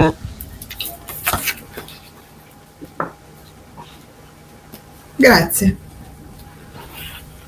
Sì, anzi vabbè, io non sono... Ok. Ok, sì, comunque non è che io sono una matta di DQ, non- cioè preferisco ascoltare quelli che lo fanno che non farlo io. non so se sono così uh, detective, così brava. E poi c'è tanta gente che è capace. Me sicuramente mi interessa perché è sempre interessante Guarda. e comunque ci credo, però per comprendere drop c'è veramente improvvisarmi. da lavorare tantissimo e soprattutto Esatto. Fare tanta ricerca perché trattano talmente tanti argomenti che riuscire a mettere assieme tutte le cose non si può fare in 5 minuti. Comunque, dentro i quick link in quella board ci sono proprio i delta 1, 2, 3 anni. Ok? Per cui Ah, ecco. quando si realizzerà la cosa sarà un anno, due anni, tre anni della data che viene pubblicata. E ce n'è una ben precisa, che è del 2018, che parla di ottobre rosso, ok, che è il 27 del 9 del 2018 che viene pubblicata, però la gente non sa una cosa in partenza, che lo shift di tre anni viene calcolato 2019, 20, 21, non 2018, 19, 20. E lo shift certo. di un anno Ah, ecco. Beh, ma è ovvio, dai, scusa Veleno, se tu parti dal 2018 e fai uscire un drop e dici Delta 1, è chiaro che parli dell'anno dopo, che è il 19, se è Delta 3. Esatto. Cioè qua Però anche essere- lì è un piccolo ragionamento che uno deve fare, c'è chi non lo fa, prende quella data e la, e- e- la vede come l'anno in corso non conta, conta l'anno successivo. Allora se E mi che dicono cosa che ottobre rosso... drop? eh? Esatto, stavo per chiederlo io anche. No, perché È il drop tutti me lo- 2286. Mi, mi sento le persone che dicono sì, ma che- cosa dice questo drop? Parlo di ottobre rosso, di Red October. Appunto, cosa dice? Cosa dobbiamo aspettarci a ottobre? Le elezioni di, ve- di medio termine saranno un'ondata rossa, un vero tsunami. Quando saranno le elezioni di medio termine? Il 2022. Quindi tsunami rosso, quindi Eh sì, repubblicano. eh? il famoso ottobre rosso saranno Ah, il 27 del 9 del beh, 2000. però, ma, eh, Cioè inizia adesso perché si inizia adesso a fare la campagna per le elezioni di medio termine. This sound is processed by anche i Stereo democratici Tool. anche i Go to stereotool.com. che- Però strano che citasse no, il eh, ottobre rosso parlasse delle elezioni di medio termine che sarà un'ondata o uno, uno tsunami rosso. Cioè la gente non c'ha che hanno interpretato questi top non ha pensato alle elezioni di medio termine, ma non possono essere quelle che noi vedremo perché sono le elezioni. Ok? Eh, Eh, meno male che non è qualcosa di, di brutto, allora, tipo, sai, ottobre rosso pensi a guerra, pensi a sangue. No, pensi- è l'ondata rossa, Adem. Ah, va bene, sono L'ondata contenta rossa, scusami, allora.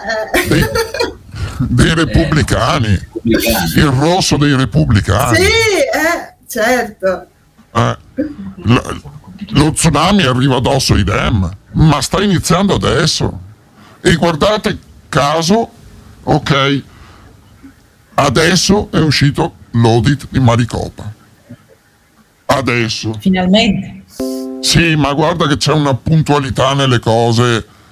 Se usciva ad agosto, oggi se ne sarebbero già dimenticati. Adesso che c'è anche la campagna, io sono molto curioso di sentire il rally di Trump perché sarà veramente interessante. Tutti. Ce lo traduci? Ecco, tirata la Guarda, melanzana alla io barba. già non, po- non potrei mai fare un, un live così con i rally, dove si vede anche me, non posso farlo perché un po' mi commuovo ogni tanto. Eh, ho capito. cioè, Eh, ma sarà bellissimo vederti partecipe, guarda che Sì. non dà fastidio a nessuno. Ah, vabbè, dai, Allora, lui quando esce c'è sempre nessuno. sta canzone, ma in Italia lo sapete che c'è sempre sta canzone quando esce lui. Quale canzone? Noi sì. Canzo- I'm Noi proud sì. to be an American. Sì, sì, non sentiamo. non canto, è bellissimo. Sì, nella live fanno ecco, tutti. allora immaginatevi me che urlo per tutta la casa con i lacrimoni, I'm proud. to be-" Ma eh, la tua, come si dice, la- il tuo calore sarebbe spiegabile vederlo in in molte più persone, eh, anche nelle cose piccole, perché questa robotizzazione delle persone che sono insensibili, che sono i perfetti giornalisti inchiodati davanti a un monitor, mi dà, mm, non voglio dire fastidio, ma ci vado molto vicino. Io, prima di chiudere il mio intervento, perché ehm, diciamo che qualcosa ho detto e ce ne ho ancora, però chiudiamo questo discorso della, o meno mettiamo un cesello a questo discorso dell'audit, perché secondo me due cose vanno messe in evidenza anche per le domande che sono state fatte, ma poi che succede, Eh, qual è la fine, il fine di tutta questa cosa. L'audit ha segnato innanzitutto un marker, cioè ha dimostrato che a dispetto di tutte le opposizioni di un'intera forza che chiamiamo DEM, ma potremmo chiamare anche Deep State, fare qualcosa di coerente con la verità è possibile. Primo. La seconda cosa che ha dimostrato è che a dispetto della, eh, così, del qualunquismo che molti di noi hanno avuto in passato e tanti hanno ancora oggi, cioè non succede niente, è stato appena sfatato. Perché qualcuno forse se lo ricorda, qualcun altro lo leggerà nelle traduzioni o vocali o scritte dell'audit, è stato detto, fra le cose che è stato possibile dire perché c'è il segreto istruttorio su tante cose, che gli operatori che hanno agito sui terminali cancellando i dati sono stati fotografati dal loro stesso computer e hanno ricollegato e riunito i dati fisionomici di queste persone con i loro nomi e cognomi. non hanno potuto rilasciare nomi e cognomi. Quindi persone che già sono nel vortice della giustizia sono state appena evidenziate. Io parlo per uh, esperienza, anche se saltuaria ventennale, negli Stati Uniti, io ho anche studiato negli Stati Uniti. Quando gli americani fanno qualcosa che è inerente alla giustizia, prendono le cose molto sul serio. Gli investigatori, i poliziotti americani sono persone molto toste e certamente fra di loro ci sono. This sound is processed by Stereotool. Go to stereotool.com. Non parliamo di quello che è successo nel paesino e lo sceriffo ha raccolto la testimonianza. Quindi cosa succederà? Succederà che questo ha tolto il tappo innanzitutto alla possibilità di farlo e tanti altri eh, stati americani adesso stanno iniziando il processo di richiesta dell'audit, che è già un passo avanti, ma soprattutto tutte le persone che andranno sotto processo ci vanno per reati gravissimi perché, come tu ben sai, eh, commettere un reato federale negli Stati Uniti non è uno scherzo e le pene sono estremamente gravi e pesanti. Per noi comuni mortali, non eh? quelle della Casa Bianca, per noi comuni mortali sì, ma quelle della Casa Bianca eh, posso fare tutto. Eh? Sì, sì, beh, ma ormai la Casa Bianca non è più mm, il castello di sicurezza che era tanti anni fa, è cambiato anche quello, vedremo in futuro, ma intanto tutte le persone, cittadini comuni che mettevano, che facevano sì. col braccetto così, mettendo il timbro, tutti quelli che hanno sfogliato le scatole delle urne, che le hanno trasportate, sono persone comuni. Quando finiranno sotto interrogatorio con la minaccia di una pena ventennale, quanti castelli di carte cominceranno a venire giù? Eh sì. Quindi questa cosa è di una importanza fondamentale nella storia degli Stati Uniti, ma che ha ripercussioni in tutti gli stati dove è stato utilizzato lo stesso programma Dominion, un programma prodotto, elargito e venduto da un paese che si chiama Italia. Eh. Quindi ci saranno delle cose tangibili, le abbiamo appena viste, ce ne saranno molte altre. Adesso le elezioni a medio termine forse serviranno per allungare quest'onda che sta spostando le cose possibili improbabili. E forse diventeranno anche certezze. Questa Scu- è la, scusa un secondo, Eleonora ti ha messo lo schema del sistema se puoi mandarlo un attimo che così lo vedono, lo se vuoi mandarlo anche a Barbara che così poi se lo legge con calma. Grazie. Ma lo vuoi, vuoi, che lo faccia anche vedere sullo schermo adesso? Sì, se puoi, per cortesia, ti metto sì. anche il link di dove lo trovi, che così puoi darlo a Barbara che si legge.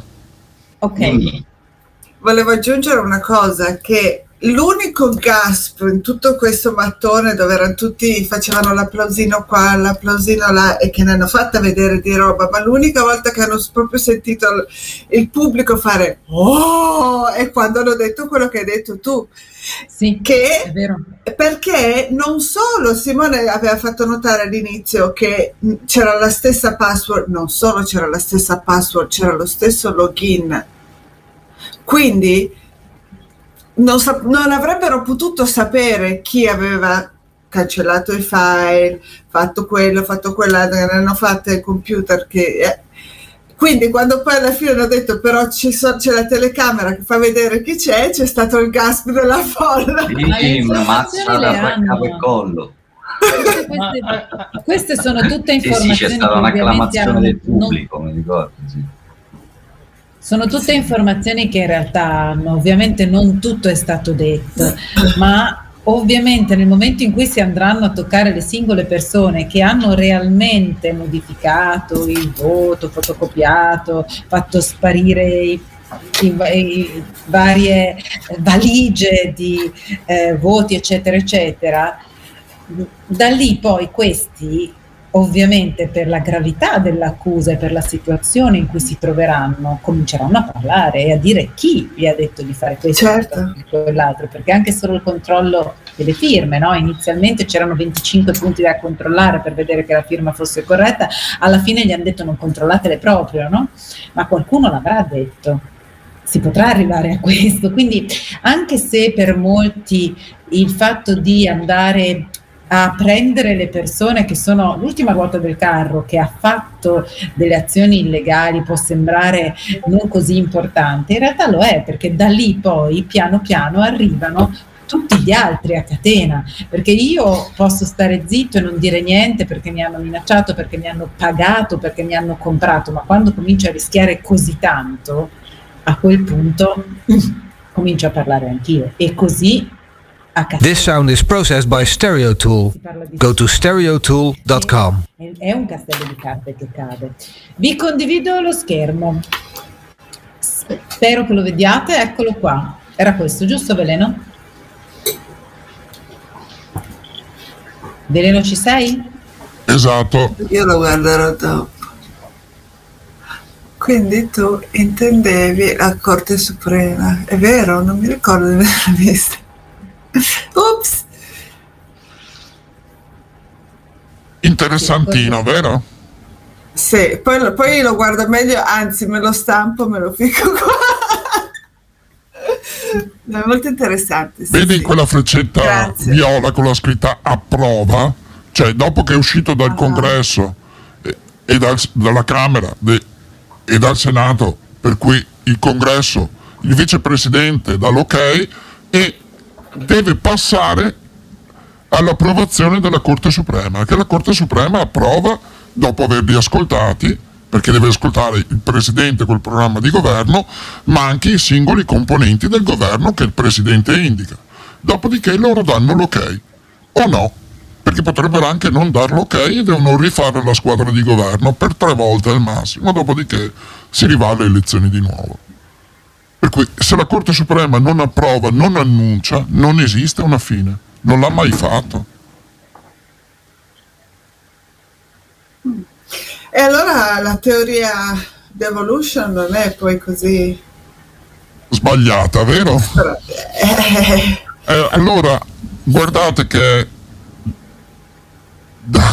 fine delle, le- da quando è stato fatto a Capitol Hill quella sceneggiata che lo dico o lo diciamo di questa cosa qui. Però Sì. Sì, però non è mai molto recepita. crea uno shock di cui parlava Barbara, no? Cioè questo è scioccante anche per gli americani, scoprire che eh, non si sono accorti che gli hanno tirato via il tovagliolo da sotto il mento. qui si vede quanto sono potenti i media nel convincere la gente sulle cose. esatto. Proprio è la rappresentazione del potere dei media questo. È passato in televisione, allora è vero. Ah, Eh, sì. Purtroppo questa legge vale tantissimo anche da noi. Eh, ma l'ha detto il Ovunque. giornale, l'ha detto Eh, sì, è uguale. Il televisore, l'ha detto il giornale, quindi è così. Perché siamo abituati a non ragionare più, ma a ricevere passivamente le informazioni. È una cosa proprio, un programma che abbiamo avuto da quando siamo nati, l'hanno detto in televisione, l'hanno detto in televisione, già i nostri genitori lo dicevano a noi. e- sì, si sono fidati un po' troppo, però secondo me tutti questi avvenimenti daranno, magari c'è, c'è- posso dire, magari c'è più, c'è chi è più incavolato per il vaccino che non per le elezioni o per l'immigrazione o per l'Afghanistan, ognuno ha il suo, diciamo, il suo, tas- il, il suo Ma il tasto sistema di rosso. la manipolare cosa le che- informazioni è lo stesso, però. Eh. Certo, ma il fatto che magari loro inizino a prendere più informazioni riguardo al vaccino o riguardo all'Afghanistan e iniziano ad andare online, iniziano a vedere la presa per il culo, è poi più facile dire, beh, se mi prendono per il culo qua, allora è anche più facile accettare altre cose, vedere altre cose, capisci? Apri- è, è proprio la prima apertura del cervello che poi secondo me aiuta anche ad accettare altre cose che prima sembravano inverosimili. Sì, ma infatti sì. Bar- Barbara, io oggi mi trovavo a parlare nelle nostre chat con eh, un membro della chat che tra l'altro consiglio a tutti di venirci a trovare nelle nostre chat e nei nostri canali. E parlavo quello che poi siamo arrivati a conclusione è che fino a quando la gente non si accorgerà di avere un problema, non avrà motivo di cambiare.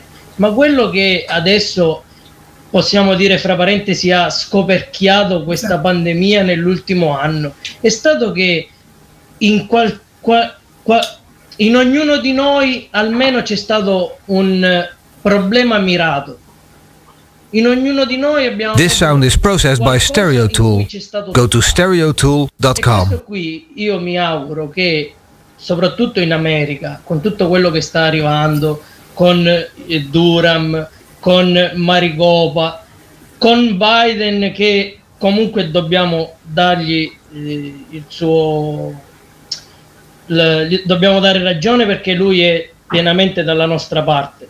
Questa settimana ha fatto uno strafalcione dietro l'altro e dobbiamo dire che io più lo seguo e più posso dire che Biden è fantastico, fenomenale, nemmeno un film americano poteva riuscire a farlo uguale.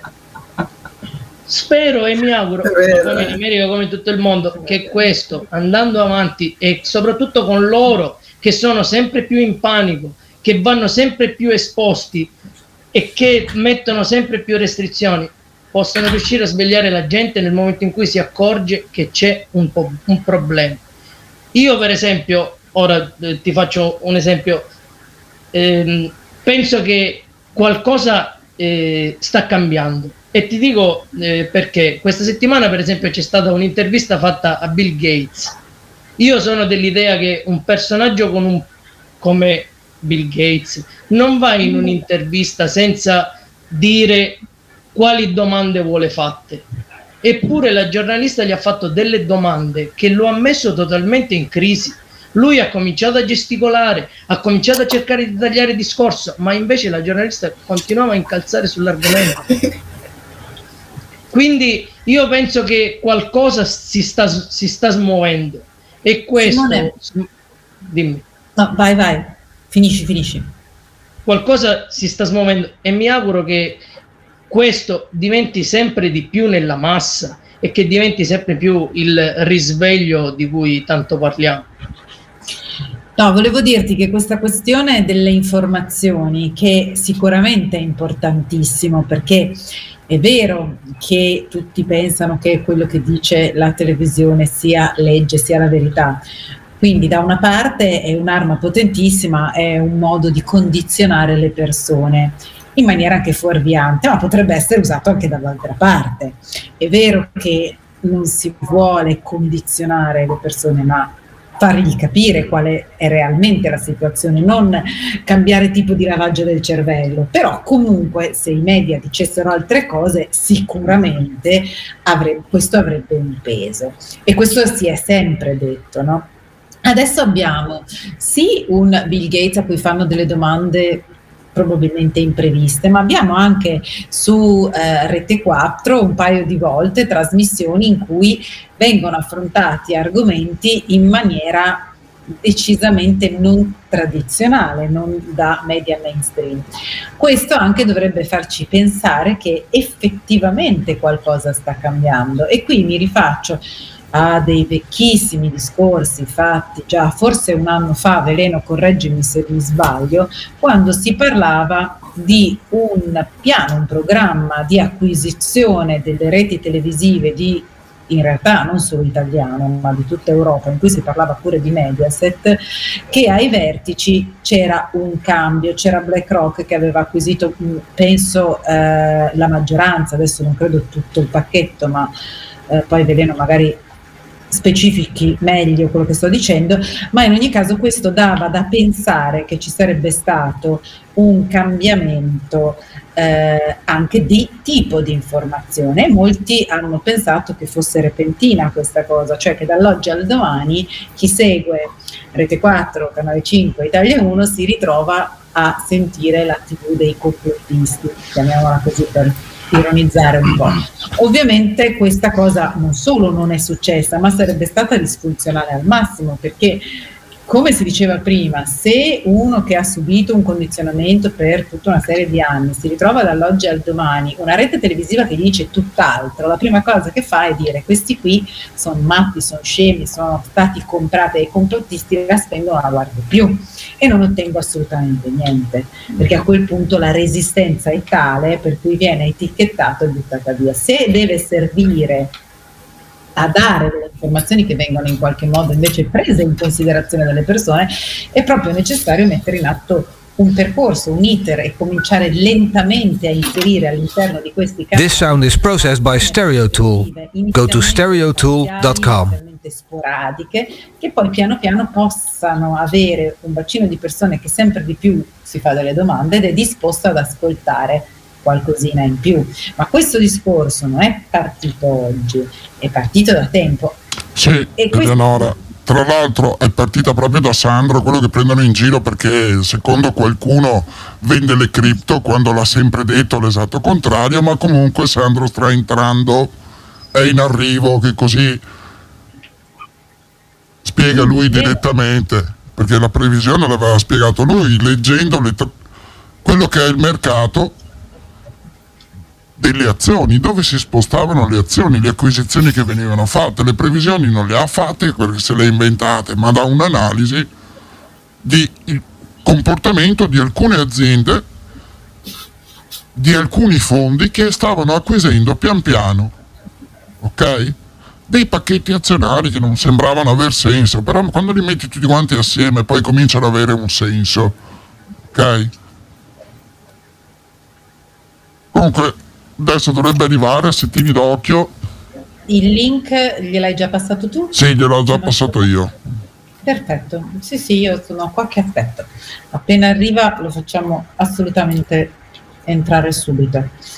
No, però è interessante questa cosa perché ehm, ci si aspetta sempre che gli eventi siano eh, impetuosi, e nessuno si ricorda che si è tante volte detto infiltration, not invasion, eccetera, eccetera.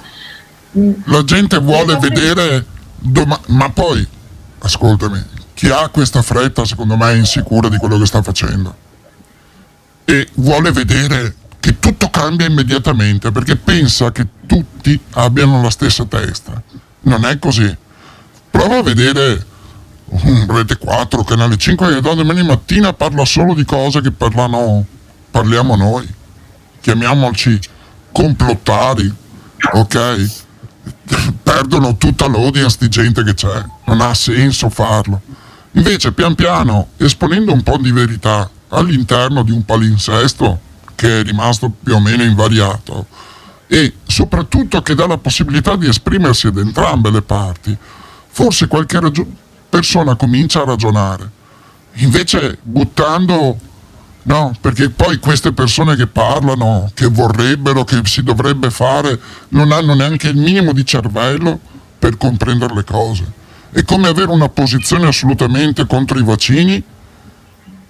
Eh, gli assoluti non vanno più bene da nessuna parte.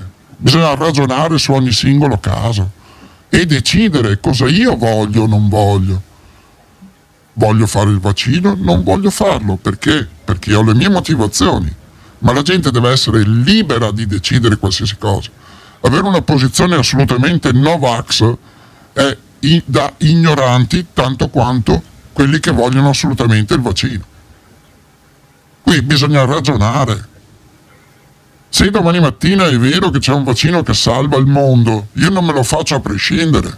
Ragionerò, farò le mie valutazioni. Ma quello che bisogna fare oggi è ragionare con il cervello. informarsi, studiare la cosa e poi uno prende la sua decisione. Non va ascoltato né chi urla da una parte né chi urla dall'altra. Bisogna ragionare.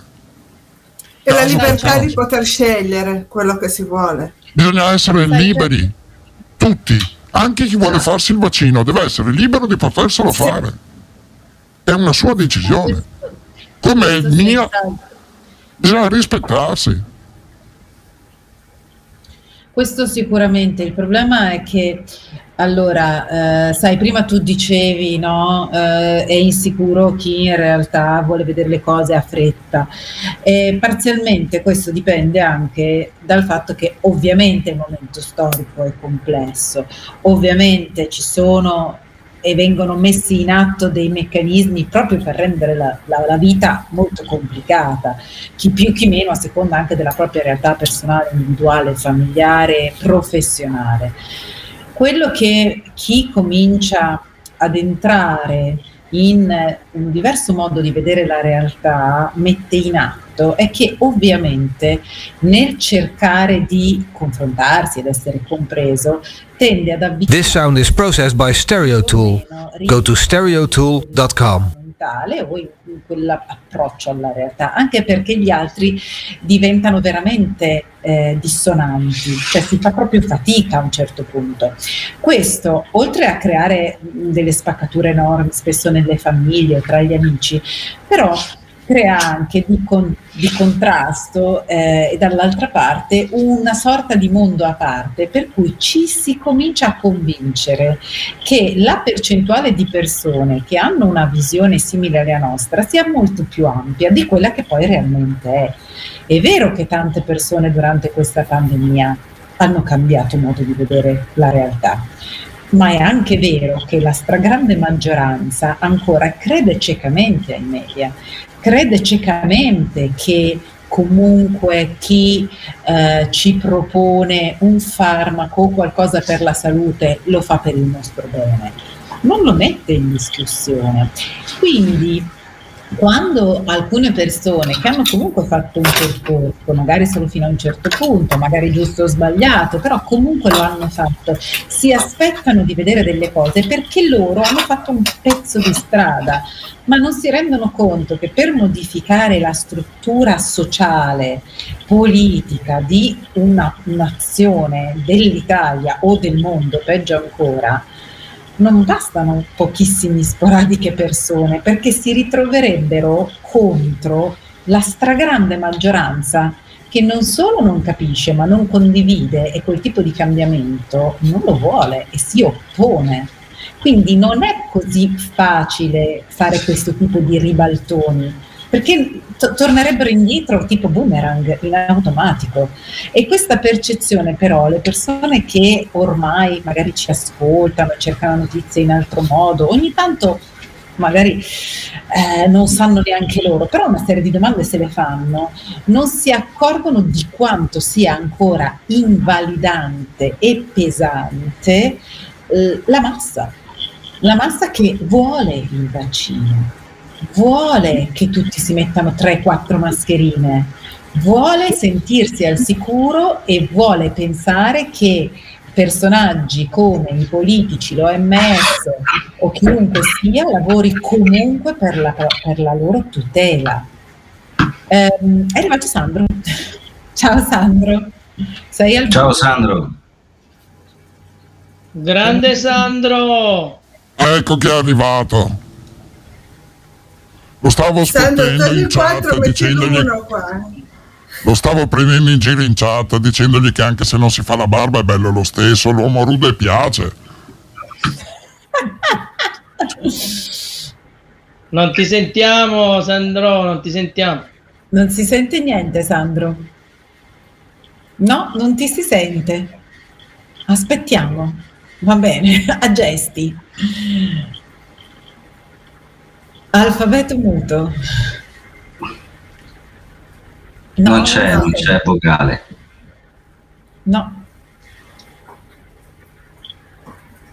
Non, hai, non sei collegato. Il problema è che Sandro ha le dita banana a furia di lavorare sulle melanzane e a volte schiaccia dei tasti senza saperlo.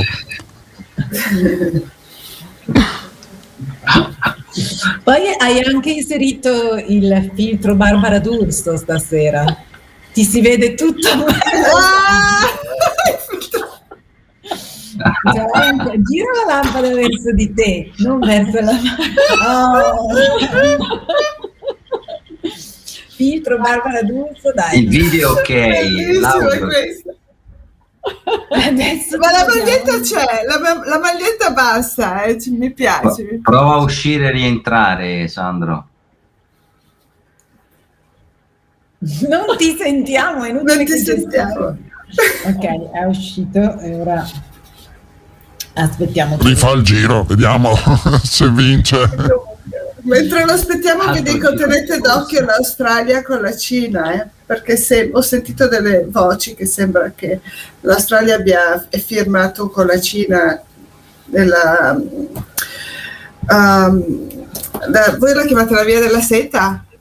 Belt sì. and Road Initiative, qua la chiamano. Ma, tra Road. l'altro ieri, che poi c'era questo mistero che c'era la Casa Bianca illuminata d'oro, ieri c'era il meeting This sound is processed by Stereotool. Go to stereotool.com. Il premier australiano Scott Morrison, l'indiano Narendra Modi e il giapponese Yoshida Suga, ma c'erano anche dei rappresentanti cinesi e hanno fatto un accordo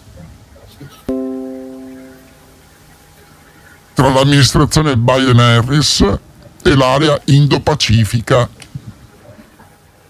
che serve per la crisi climatica, tecnologie emergenti, cyberspazio, anche gli accordi per come ci si dovrà comportare con il Covid-19, i nuovi accordi commerciali, proprio su quell'area lì.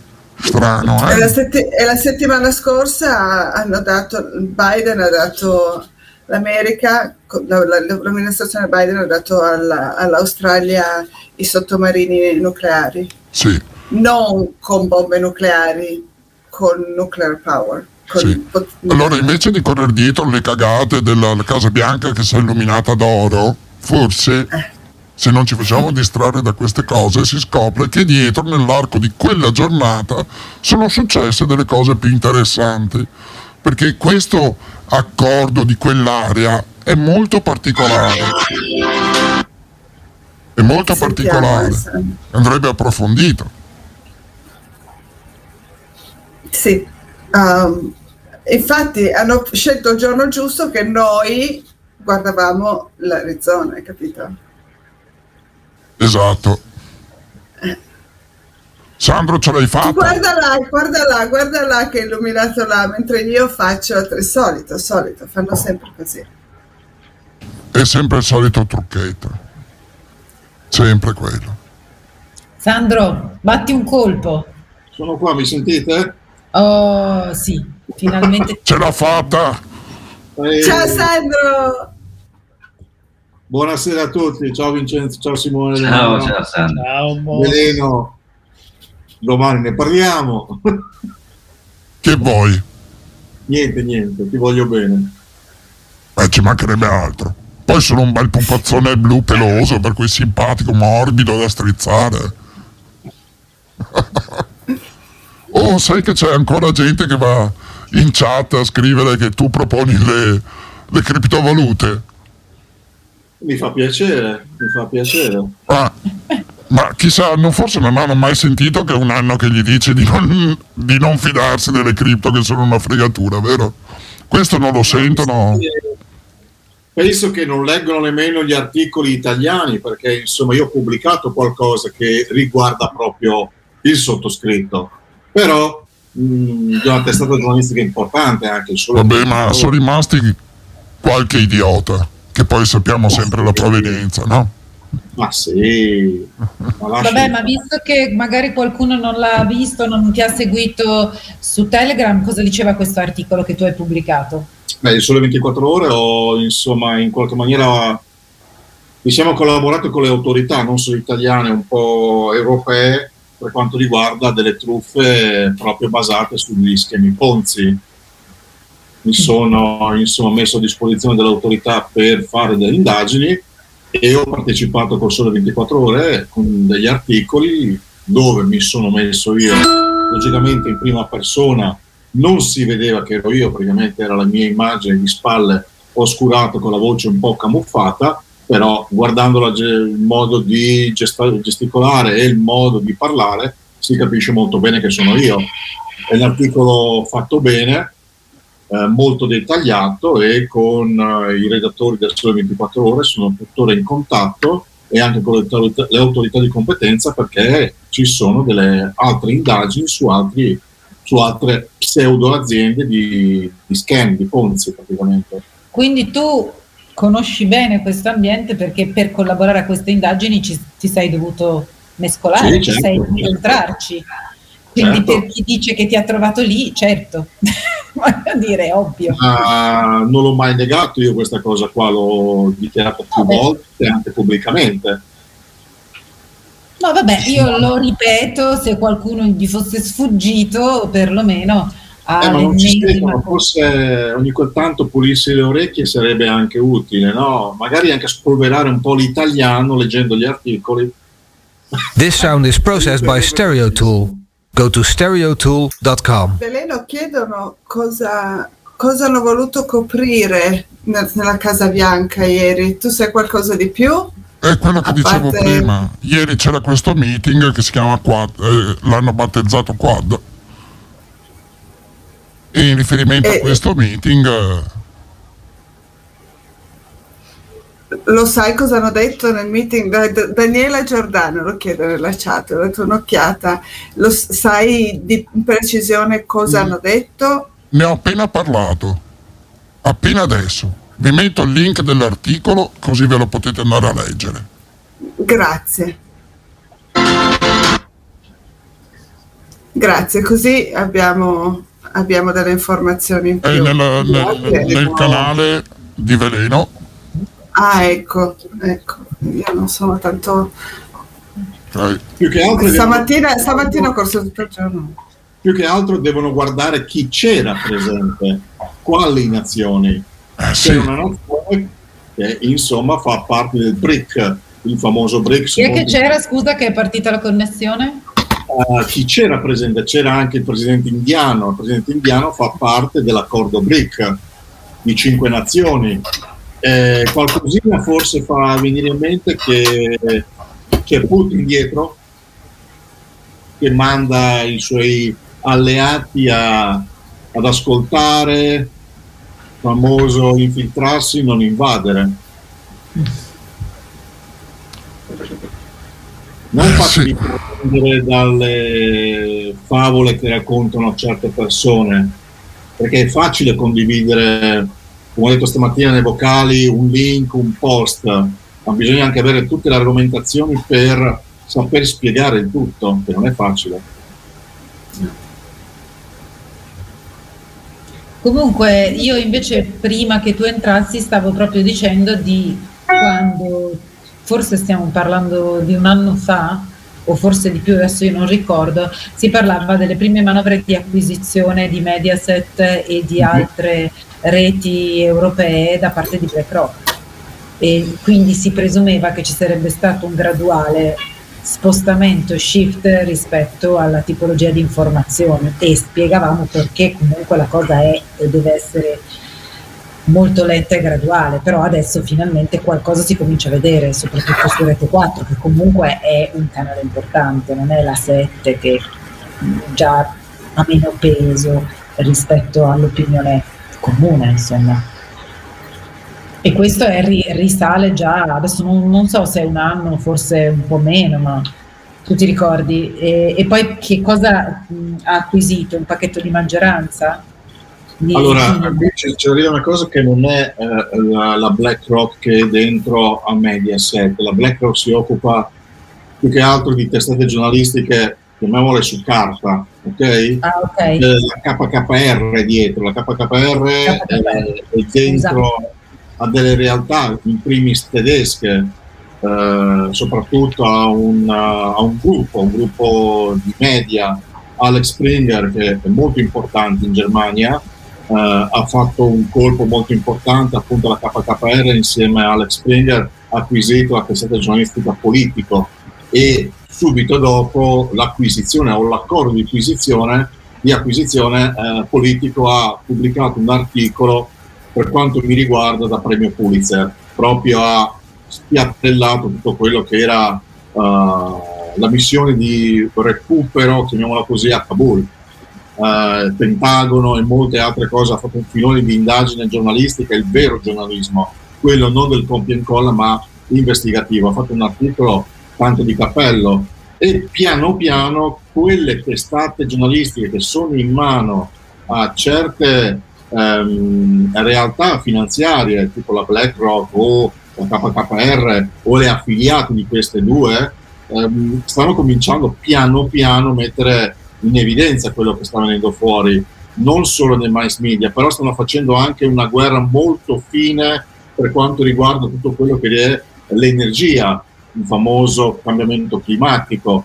Uh, ricordiamoci che dentro l'amministrazione, tra virgolette l'amministrazione Biden, ci sono gli uomini della BlackRock, uh, proprio da Biden, manager, um, come che fossero degli infiltrati, chiamiamoli, chiamiamoli così. This sound is processed by StereoTool. Go to stereotool.com.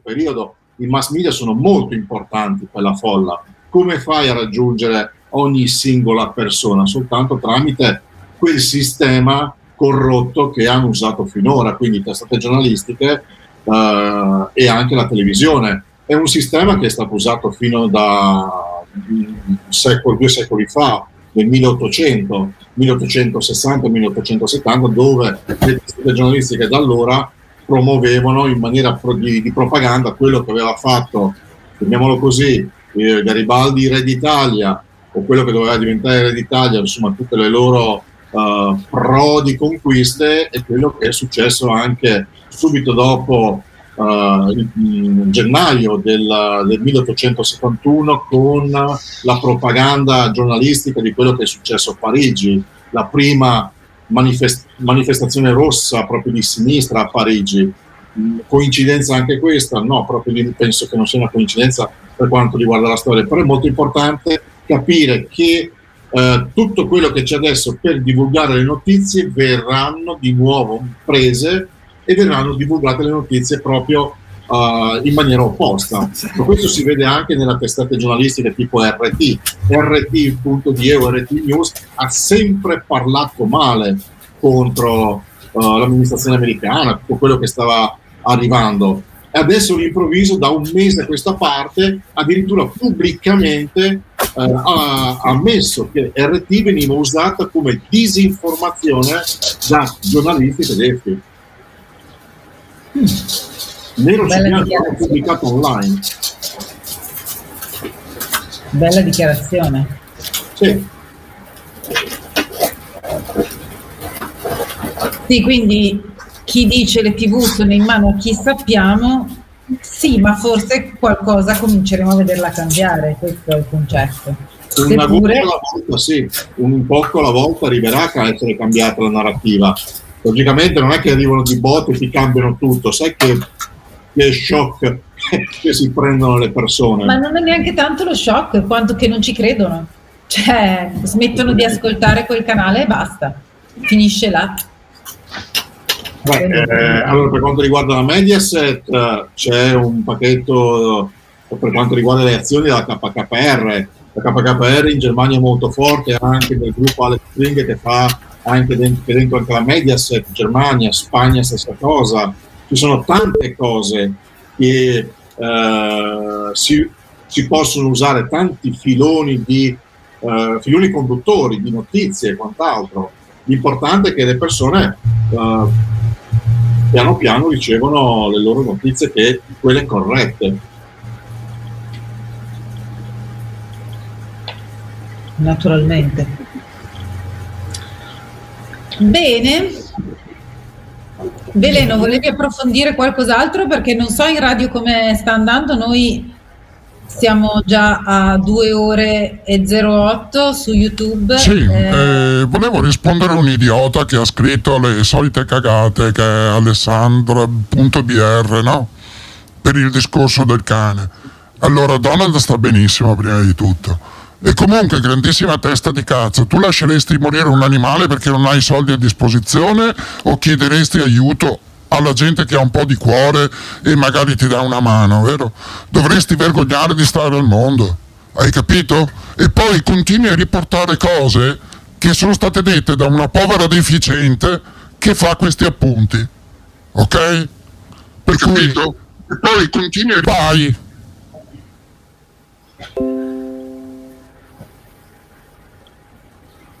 Scusate, ma sta gente qui merita di essere trattata. Cioè, non avere pietà per un animale è da vergognarsi, cazzo. Da vergognarsi. Ok? Beh, ma eh, ci sono questo tipo Il tuo cane lo curi da solo, sì, perché tu hai i soldi per poterlo fare. Noi siamo dei morti di fame invece, perché non lavoriamo per dare informazioni alla gente. E tu ti dovresti vergognare. Ti dovresti vergognare, hai capito? Perché quando tu vai dal veterinario, molto probabilmente gli fai vedere la tua bella faccia da cura e ti farlo, te lo fa la gratis. Noi invece stiamo perdendo un sacco di tempo a informare la gente e facciamo solo quello. Non abbiamo neanche tempo di pulirci il culo nostro. Va bene? This sound is processed by StereoTool.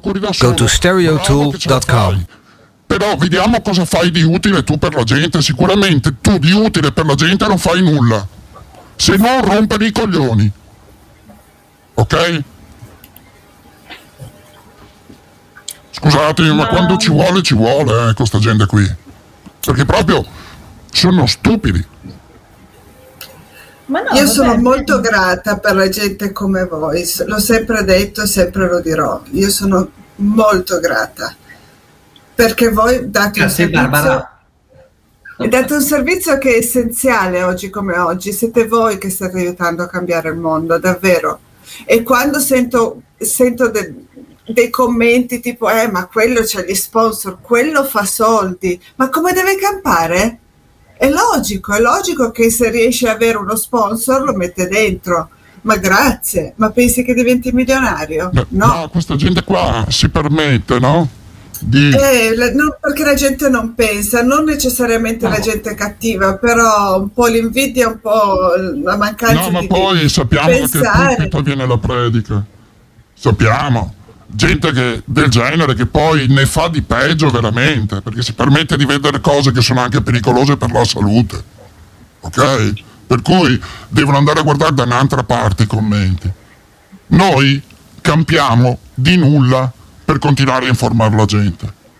I nostri introiti, che sono anche pochissimi, arrivano dal fatto che facciamo delle conferenze dove si può accedere ad offerta libera.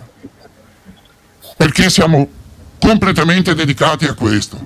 Ma se questa gente qui non riesce a capirle queste cose qua, è ora che si pre- che prenda e si butti dentro il bidone dell'umido perché non serve a nulla all'umanità questa gente. Ma io penso che questa sia la prova che c'è una fetta di umanità che di umano ha molto poco. Semplicemente questo. Che non è in grado di entrare in empatia neanche con un animale, che non è tanto difficile, eh? che non riesce a capire quando si cerca di aiutare una creatura in sofferenza che ha un problema. Se ci si pone in questi termini nei confronti della vita, si è data una bella descrizione di sé. L'abbiamo detto più volte eh, che non siamo tutti uguali. Il primo campanello d'allarme è quello per me.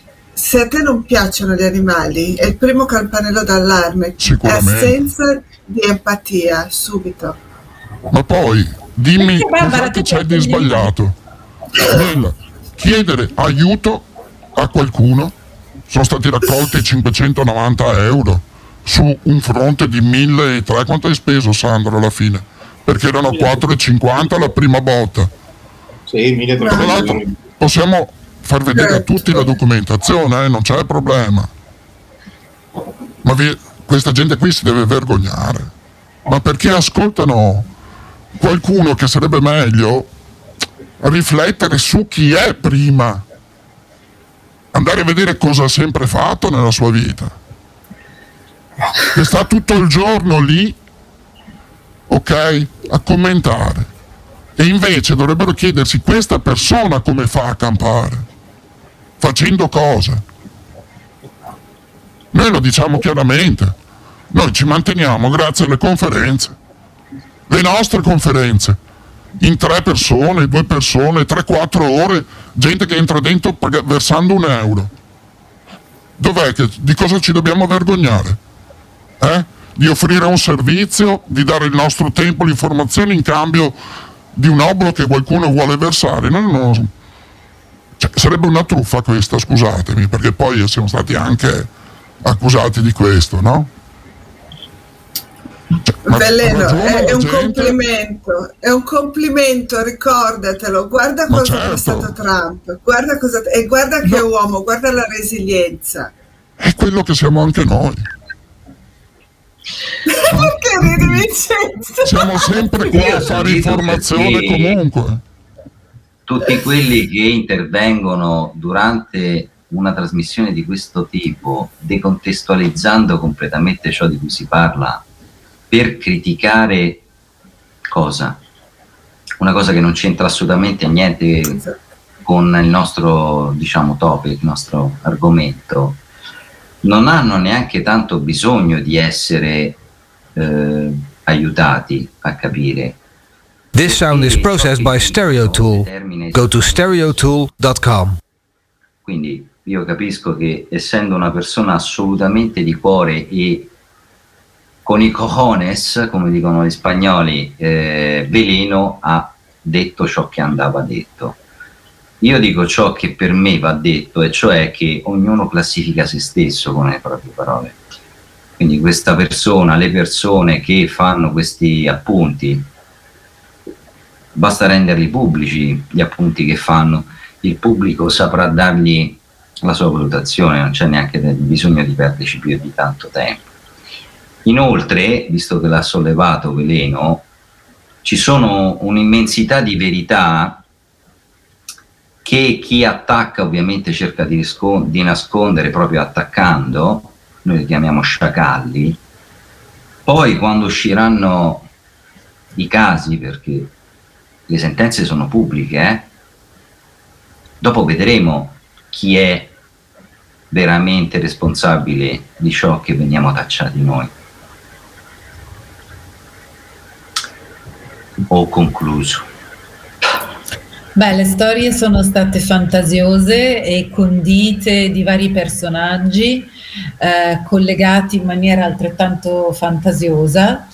Eh, e anche di questo poi non è difficile andare a vedere se quei collegamenti c'erano realmente oppure no, anche perché se si tirano in ballo aziende che producono film, film e associazioni culturali che non hanno niente in comune, eh, ovviamente ci si fa qualche domanda no? e si comincia a dire ma se chi crea questi collegamenti e queste narrative è la stessa persona che mi dà le notizie di attualità Guarda, que- questa gente non sarebbe in grado di trovare il proprio buco del puntini, puntini, puntini con una mappa. Pensati cosa possono collegare, ok? Poi vengono fuori, no? Che sono gli altri che voltano le frittate, gli non americani che non contano un cazzo, che c'è questo, che c'è l'altro, non perché smentiscono quello che viene detto da loro allora gli, gli non americani, quelli che ci sono nei drop, sono dei volta frittate. È interessantissima questa cosa. Veleno, sai cosa che mi fa morire? Questa gente che praticamente hanno fatto la loro scenata pubblica, no? Uh, vengono da noi, ci leccano il fondo schiena, poi vanno di là, ci sputtanano, eccetera. Un paio di giorni fa li ho visti anche nella chat uh, support legal che hanno fatto delle domande. Giuro, io mi trattengo tra- tantissimo non mettere un vocale perché io sono sì admin lì, però non è la mia chat, cioè non sono uh, un avvocato, quindi lascio il fisio e l'una a fare uh, il loro lavoro e non voglio distrarre con dei commenti strani. Però la voglia di dirgli, ma anziché venire a chiedere a noi, perché non chiedete a quella persona che sa molto di leggi di costituzioni e tutto quello che ci va dietro, fatevi consigliare da lei, eh, cosa venite da noi, cioè cosa volete. è bello che sappiamo tutto quello che hanno scritto in giro a diversi utenti, proprio la pochezza mentale che hanno, eh, non ha limite, giuro. Moriremo da ridere. A parte che noi è un mese che stiamo ridendo come i matti, per cui moriremo ancora di più da ridere. Noi da ridere qualcun altro di qualcos'altro. Invece, si stancheranno anche di correre a destra e a sinistra per parare i colpi. Eh? eh sì. Comunque vi preannuncio già che sabato prossimo c'è una conferenza riguardo del tema vaccini, Green Pass e altre stronzate. Ok, tanto per, per ridere un po'. Per cui la conferenza sarà come al solito a offerta libera. Ricordatevi che se inserite i dati sulla nostra piattaforma li vendiamo ai russi, ok? Non rispettiamo le norme sul copyright, che è stato detto anche questo, poi dopo anche loro copiano, fanno come facciamo noi nei loro siti, no? È da morire da ridere sta cosa. Ma la gente non va a guardare queste piccole cosette, non va a guardare, ok? Ma poi a giorni arriverà qualche bella bomba. This sound is processed by Stereotool. Go to stereotool.com. Ah, c'è un audit forense interno? Certo, c'è un audit forense interno. C'è un audit in- forense interno, bellissimo. Eh. Esatto. Di- guarda, ringrazio tantissimo il gruppo di avvocati che ci sta assistendo perché sta- stanno lavorando giorno e notte da un mese ormai. Però... Eh, ci hanno fornito tanto materiale, però, eh, dobbiamo ringraziare. sì, dobbiamo ringraziarli proprio. Anche perché se queste persone sono esperte di leggi come dicono, a parte che io ho dei grossissimi dubbi, e anche perché gettano a caso termini legali che non c'entrano un cazzo. Comunque i nostri collaboratori e amici che sono dei legali hanno preso appunto di ogni singola parola che è stata detta perché verrà smentita. Gettano termini legali a cazzo proprio ad minchiam, anzi per essere più precisi, tanto per... Se questi sanno veramente cos'è la legge, si sono dimenticati tutto quello che hanno studiato, perché ne hanno fatta una peggio di Bertoldo, come si dice dalle nostre parti. Ok? Poi torniamo agli audit, anzi volevo chiedere a Sandro se aveva qualche news su quello che sta succedendo in Germania Ah, ja, eh, Germania, grande Germania, combinare casini uno dietro l'altro. ne stanno uscendo di tutti i colori. Allora, stanno uscendo che praticamente i partiti di destra vogliono far vincere la sinistra. Eh, non si sa che tipo di governo nascerà. Addirittura ieri è uscita um, durante una puntata televisiva del primo canale tedesco uh, già i risultati della votazione di domenica. no, cioè, quello che è successo negli Stati Uniti, secondo me in Germania li battono dalla stupidità che hanno questi qua, del governo e non solo del governo dei mass media. Un, uh, un um, giornalista di un, di un, canale televisivo, um, un'emittente privata, si chiama RTL, praticamente ha, ha detto domenica alle ore 17 saremo live in televisione con, per fare il punto della situazione, per vedere quale governo avremo nei prossimi giorni, settimane e mesi, sempre se, se arriverà un governo. Quindi anche i giornalisti hanno molti dubbi a riguardo.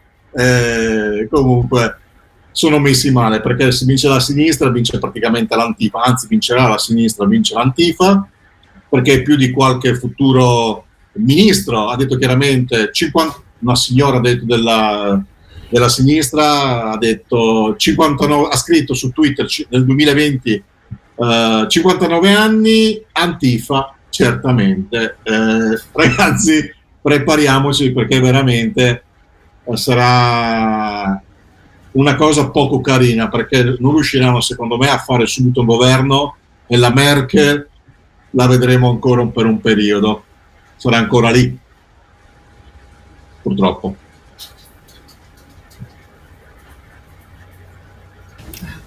Bene, bene. Eh, moriremo, il Papa cosa? Eh, ditemi qualcosa del Papa, il nostro gesuita preferito.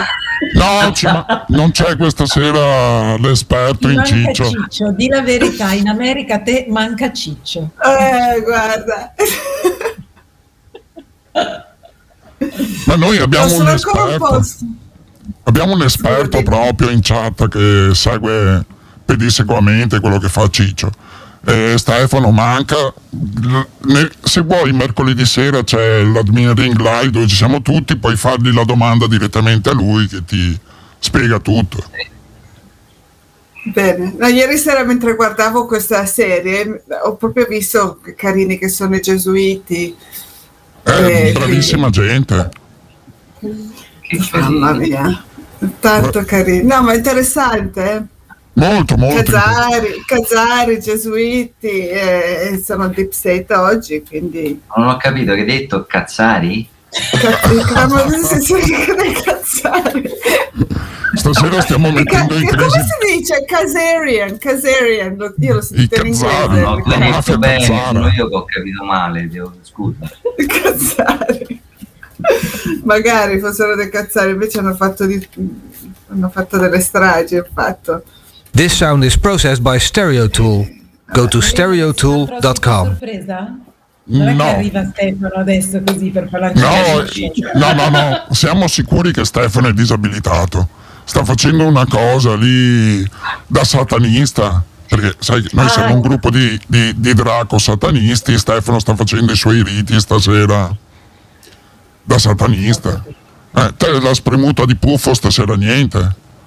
Ma non c'era era, non era il liquido blu per lo stupro di cui parlava McAfee, che anche quello poi adesso è diventato indigesto, è uno che racconta cazzate, che volta le frittate, no? Prima era il white hat che parlava con loro, adesso è diventato un cazzone anche quello. Ma che strano. Capitano cose strane, eh. è un Sì. momento difficile. Ci sono tanti voltafaccia, l'importante è avere la fonte prima della verità, Esatto. sapere qual è e Sì. seguirla, qualunque cosa dica, è così. Eh, a volte, sai com'è, nei sogni notturni, nei viaggi, si Ma che- trovano tante però- realtà diverse.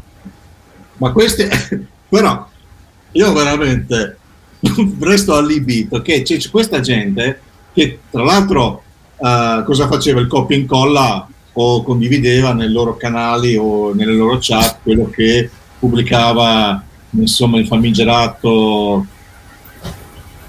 traditore o volta gabana come McPhee eh, aveva pubblicato degli indirizzi particolari erano indirizzi praticamente di spostamento di denaro in Ethereum, in Ripple e in uh, Bitcoin. Non è che hanno magari cercato delle informazioni, sono pubbliche, tra l'altro si trova tutto nei vari, nei vari exchange eh, delle criptovalute. Eh, sono addirittura arrivati a dire che lui promuove le criptovalute, come il sottoscritto, tra l'altro. Eh, allora io mi domando, ma voi vi documentate o siete semplicemente dei deficienti che manco sanno eh, pulirsi il fondoschiena? Perché è triste la situazione, ragazzi, veramente. Siamo circondati da una massa Ma- di... Forse non hanno capito perché McAfee è un fans dei Bitcoin, perché rimane tutto tracciato. Eh, certo. Chi faceva i movimenti sporchi ha usato le cripto, per cui si sa tutto di dove sono andate a finire, chi le ha prese. Per cui lui è legatissimo ai bitcoin. Gli piacciono da matti i bitcoin a McAfee. Eh? Ma non solo a McAfee. È il cappio con cui si impiccheranno. Eh, direi proprio di sì, non è stato perso niente, non si può cancellare nulla. Per cui McAfee è vivo dice viva il bitcoin, viva le cripto, Melanzana coin per tutti. esatto. Ma è vivo o non è vivo questo bell'uomo di McAfee? Allora, Perché ci vuoi provare? No, giusto per capire. No, sicuramente, sono sposato. sono sposato, però è un bell'uomo. Oh no. sicuramente dietro l'account di, Bit- di McAfee che c'è c'è un altro eh, non importante, uno di quelli che anche hanno voltato anche lui, ha voltato Gabbana, ok? E dietro l'account di McAfee, che McAfee sia vivo o meno, lo scopriremo vivendo, ok? Però qualcuno ha tutto il materiale di McAfee in mano, anche se c'era gente che sosteneva che con l'abbattimento del palazzo di McAfee era stato distrutto tutto. E secondo te tiene tutto in un posto? Non ha varie repliche in giro per, per la rete, in vari posti, con varie persone che hanno il materiale a disposizione? Magari potrebbe esserci Ron dietro l'account di McAfee, chi lo sa? Eh? Chi lo sa? Chi? Ron, Ron. Code Monkey Z, quello che ha fatto la bordo di Q. Magari così lo butto lì, eh, potrebbe essere la mia intuizione. C'è mia mamma che dice Gustavo Ron. Esatto. Pensavo al cantante. Lei il cantante, mia mamma Gustavo Ron. No, no. È un cantante, è un cantante, però. Ma... Ron, roll. E non questi... l'abbiamo ancora avuto, giusto? Nessuno ubriaco qua. questi che sanno tutto hanno detto che Code Monkey Z è un volta gabbano. This sound is processed by Stereo Tool. Go to stereotool.com. Eh sì. Quanti drammi. Mm. Peccato che quello che ha postato la board dove scrive, postava Q. Cioè ha creato lui quella board lì, eh? Mm strana sta cosa. Però i contaballe sono gli altri, ok?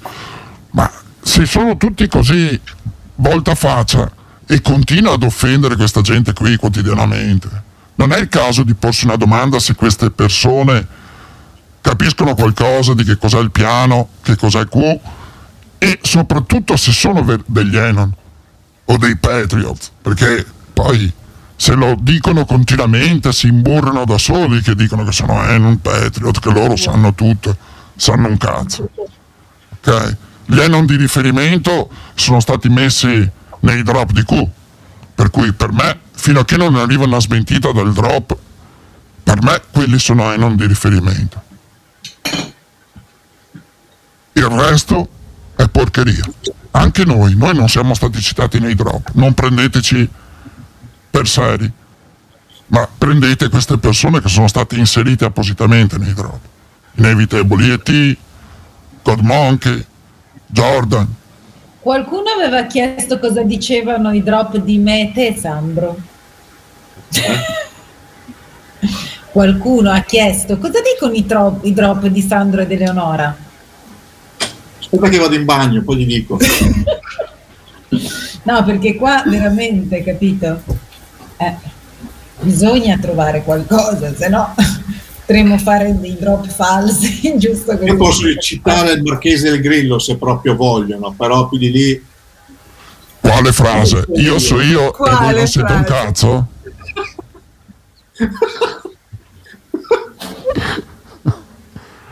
ah. Allora. E comunque ringraziamo tutti gli utenti che hanno avuto il piacere di insultarci, di dircene di tutti i colori.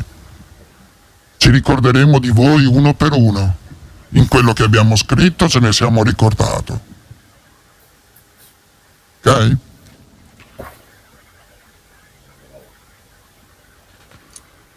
Dite, dite qualcosa, va? Cambiamo argomento che è meglio. Trump, Trump ha detto una volta, non sentitevi a disagio a essere delle persone esterne, delle persone che non fanno parte del gruppo, perché sono queste persone che cambieranno il mondo. Esatto, è vero. Abbiamo visto come è stato trattato, sempre trattato Trump, Trump, prima ancora chi si è permesso di dire la cosa, le cose come stanno, sono sempre stati insultati, denigrati. Ricordatevi chi è che può fare una cosa del genere contro di noi, che scopi può avere, che finalità può avere e perché c'è un odio così nei nostri confronti. Fatevi delle domande e poi vi date le risposte anche. È semplicissimo comprendere le cose. Semplicissimo. Vero Vincenzo? Assolutamente, il vero marker eh, ci sarà quando sarà palese perché siamo stati attaccati. Che ci sarà quel giorno, io so già che c'è. Poi dopo le lacrime di, do- di coccodrillo serviranno soltanto a oleare dei polsini metallici, forse.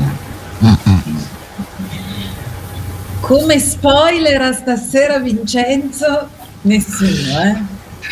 Eh, in vena di spoilerare. mi freno, Sarà- tu non lo vedi qui sulla destra, io ho una leva e il freno a mano, ogni tanto lo tiro, vedi che faccio sempre così. Perché io ce ne avrei da dire, però poi Vincenzo inverti i motori che fai prima. reverse pronto.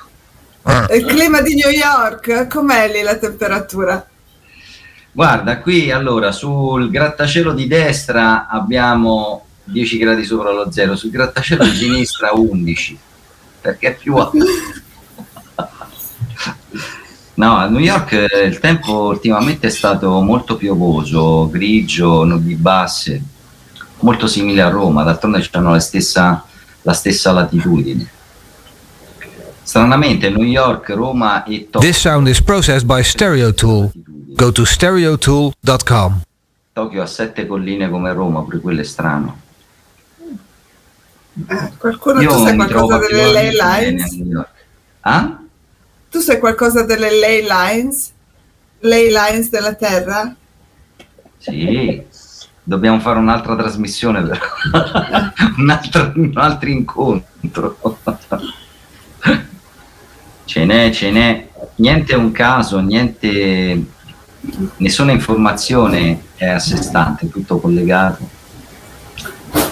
Ne scopriremo delle belle nei prossimi anni. Anche Sandro sta zitto su tantissimi dettagli perché vuole avere una tematica da sviluppare negli anni, no? Allora, Veleno poi non ne parliamo, praticamente Veleno è muto rispetto a quello che sa. È muto, è un film muto, eppure parla tantissimo, anzi spesso è costretto a fare dei lunghi monologhi perché ciò che sostiene e ciò di cui parla eh, non è proprio noto a tutti. E io mi auguro che in futuro molte persone eh, qui abbiano la possibilità di conoscerlo personalmente perché è, è una persona che secondo me, secondo la mia percezione, eh, assomma in un unico individuo tantissime qualità e quindi vale la pena, varrà la pena per chiunque conoscerlo. Mi fido del tuo giudizio. Perché Poi tu... sono anche bello da vedere, blu, peloso, bello morbido, mi potete accarezzare. Anche se dovrete litigare con Paola perché non vuole Io che... lo sconsiglio vivamente, non l'accarezza. Sono pupazzoso! Vincenzo, ma tu confermi che lui profuma di biscotto? Eh, la, la domanda era per Sandro? No, no, Vincenzo, Vincenzo. Tu confermi che lui profuma di biscotto? Guarda, il profumo è molto più acre. Dipende se mi sono lavato i piedi o meno.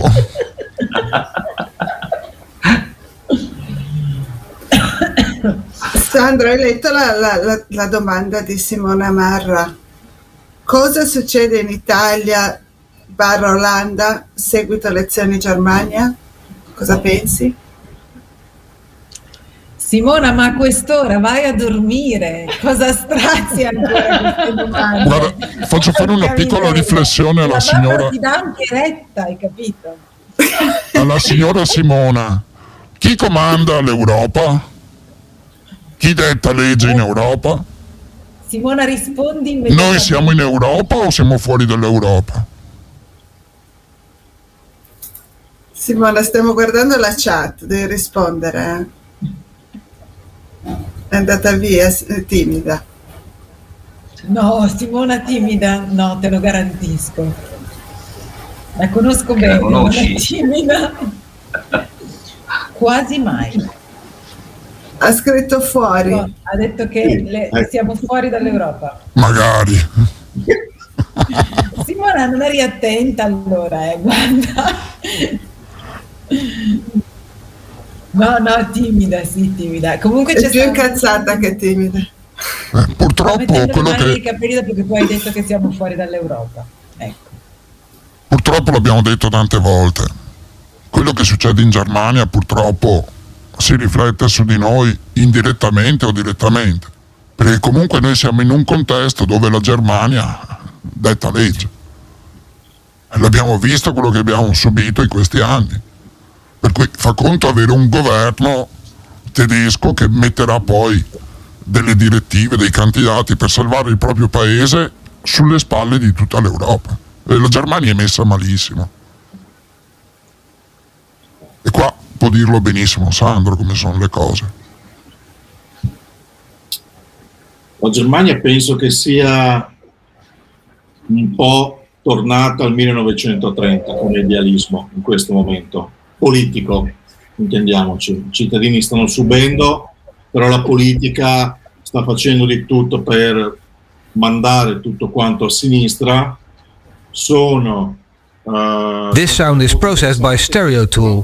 Go to stereotool.com. Aumenterà di, i posti a sedere, diventeranno mille, una bella fetta in più, non hanno però posto dentro il Bundestag, quindi uh, notizie anche di testate giornalistiche importanti dicono che staranno fuori in, uh, in container, non so, non so, come faranno il loro lavoro, non è una barzelletta ma è la verità, uh, e c'è la grandissima possibilità che anche il partito alleato dei conservatori, quindi il partito della Merkel, entri al Bundestag, quindi la CSU bavarese e se noi guardiamo bene cosa è successo nel 1933 facciamo un po' di collegamenti si sta notando proprio una, un ripetersi di quel periodo storico.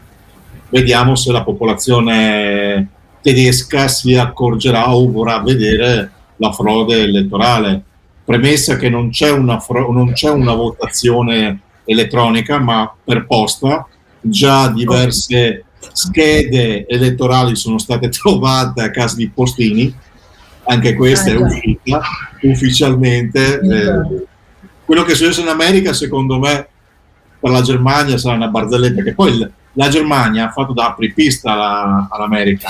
Quello che è successo il 6 dicembre, di gennaio a Washington è successo uh, in agosto del 2020 con un piccolo, piccolo, teatrino in, uh, al Bundestag che tra l'altro chi erano i, co- i colpevoli? Quelli che hanno fatto un gruppo Telegram anche, oppure un movimento di sinistra collegato all'Antifa, anche molto presente in Italia. Non faccio il nome della chat, però mi auguro che qualcuno abbia capito. Eh, sono le prove, foto, immagini, ci sono, c'è il gruppo, si vede molto bene e purtroppo bisogna vedere, bisogna vedere quello che succederà, comunque la frode molto probabilmente per posta ci sarà. Il 49% dei tedeschi ha già votato per posta, sono tanti. Eh, abbiate pazienza, c'è sta pandemia, non vedete che cascano tutti per terra, muoiono, cioè cosa vuoi fare? Siamo gli unici sei superstiti noi quasi. che culo. Io vedo la gente morta. Eh, d'altronde mandano via gli, infermieri e i dottori che, che non, non, non, obbediscono proprio perché ne hanno così bisogno, infatti, no? hanno tanto bisogno dei nostri san, sanitari. Si dice così? Eh sì. sì. Ma anche i numeri che danno, non, cioè, la gente non ragiona, ci sono 63 milioni di italiani ok parlo per l'Italia, guardate le cifre che danno, cioè sono ridicole, cioè come quantità per, per dare un senso allo sforzo che è stato fatto, eh, dare un senso anche all'accettazione di un vaccino sperimentale dove ci si assume tutti i rischi, non c'è nessun responsabile se non te stesso perché gli firmi un pezzo di carta dove ti assumi tutte le responsabilità. Ma non è che questo alla fine non sia nient'altro che un sistema per far passare le terapie igieniche che erano state ostacolate, adesso le stanno acce- facendo accettare perché bisogna fare un vaccino che modifica l'RNA e da domani sdoganiamo tutta una serie di cose che le farmaceutiche possono proporre. Cioè, ci sono tanti scopi dietro a quello che sta succedendo. Bisogna riflettere su questo. Non è tanto il vaccino in sé, ma quello che succederà dopo. Cosa siamo disposti ad accettare, cosa gli abbiamo lasciato fare. Hanno fatto una sperimentazione di massa sulla modifica dell'RNA umano e nessuno potrà fermarli più domani se domani vi propongono di fare un'iniezione perché vostro figlio esca biondo con gli occhi azzurri, eh? nessuno li può fermare perché l'abbiamo accettato tutti, ormai la modifica dell'RNA va bene. Mi sembra tanto la prosecuzione del programma di eugenetica dei nazisti. A me questa cosa qua assume sempre di più quella connotazione lì, no? che oggi ci, lo accettiamo la modifica dell'RNA perché c'è la pandemia e domani abbiamo sdoganato anche tutto quanto il resto. Se potrà intervenire This sound is processed by Stereo Tool. Go to stereotool.com. C'è un programma 2045 si chiama Transumanesimo. C'è proprio ufficiale, c'è proprio il sito ufficiale. Ah vorrei rassicurare gli ascoltatori, queste sono le loro intenzioni eh, di quello che succederà. Ma sono nostre intuizioni di quello che potrebbe succedere, diciamo. Non succede. Diciamo così che le mire di chi ha messo in piedi questa farsa sono queste, dichiarate e palesi in diversi siti, uno l'ha citato Sandro sta storia del grafene che continuano a scrivere. Oh madonna. Allora, ragazzi, ci vogliono, prima di parlare delle cose, ci vogliono degli studi fatti bene, come si deve, ok? Perché questa cosa... comunque è più famoso della Ferilli, nonostante Barbara sia la sorella, eh? Eh sì. Ma dove sono gli studi, i dati veri? Dove sono? Perché purtroppo noi non ne abbiamo trovati, ne abbiamo trovato un unico studio che è stato fatto in forma anonima, che poi invece dentro nel PDF che è stato diffuso c'erano i nomi dei due ricercatori. Ma dove queste cose creano angoscia, creano confusione, creano il motivo per cui veniamo prese per il culo. Dove sono gli studi effettivi di una cosa del genere? Condotti da chi deve condurli,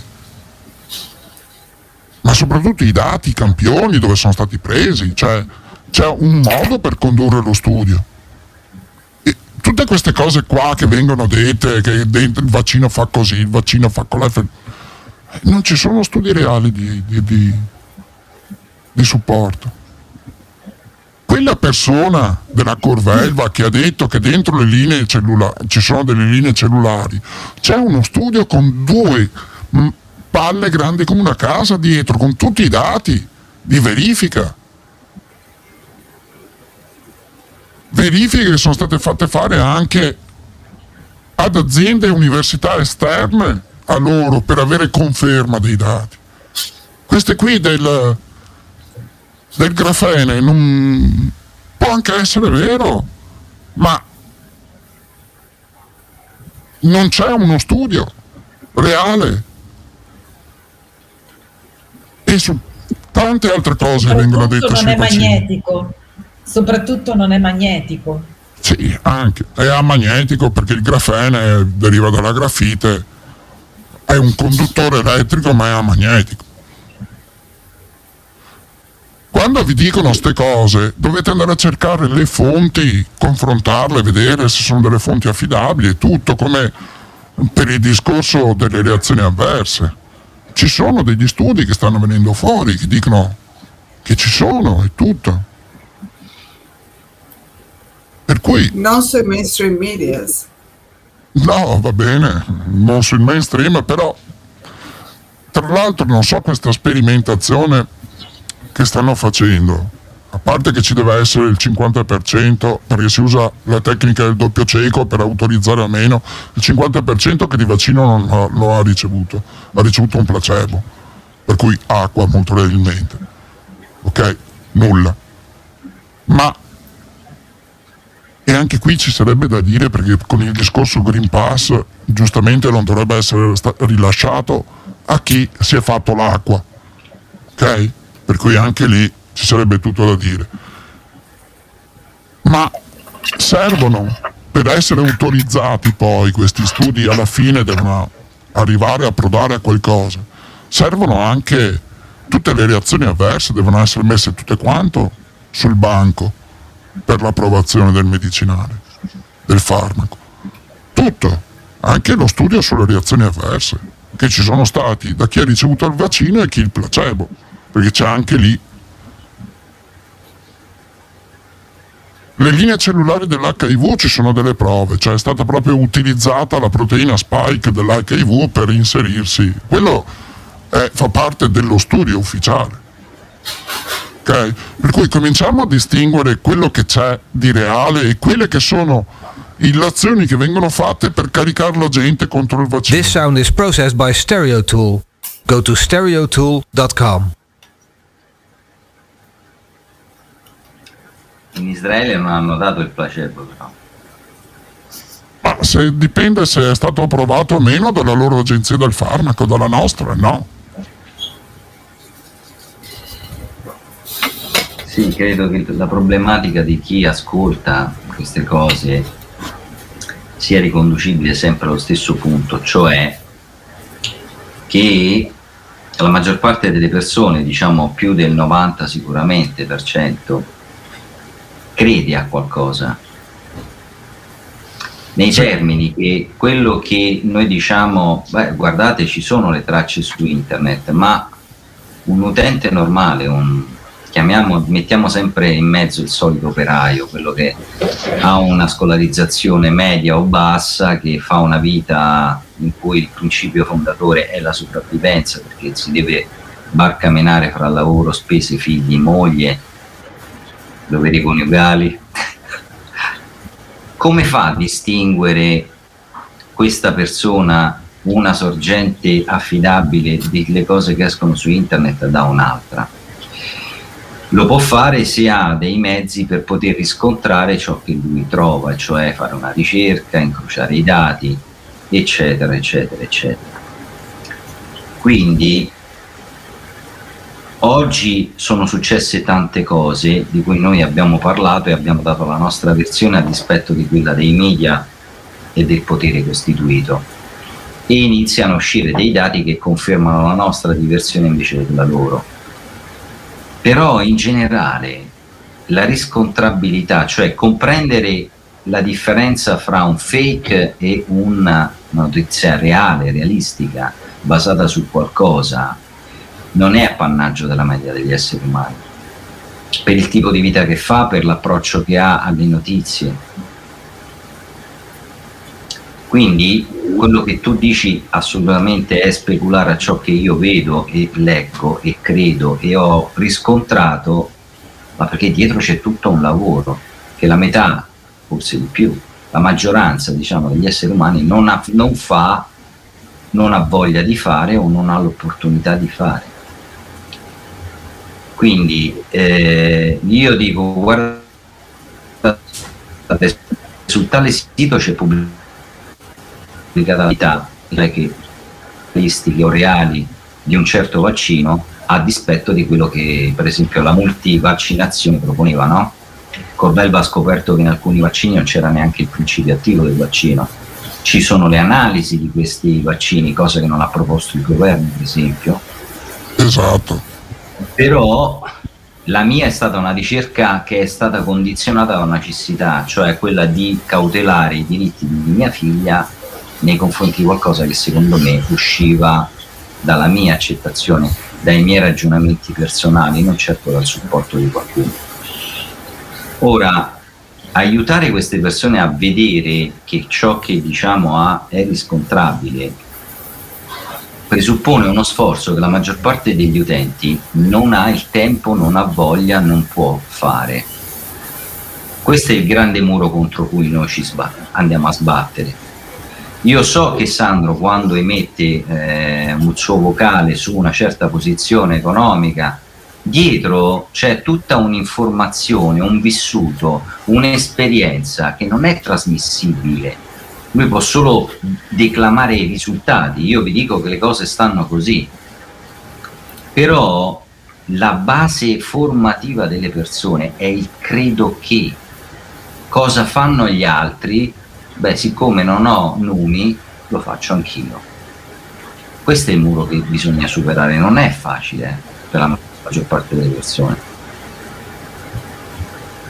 Se tu osservi due siti che dicono cose diverse, con tutto il costrutto che hai alle spalle, signor Veleno, tu puoi dare delle eh, valutazioni su ciò che viene detto, come viene detto, sugli indici che determinano la falsità o l'affidabilità di ciò che è scritto, che la, la stragrande maggioranza delle persone, maggioranza delle persone non può e non sa fare.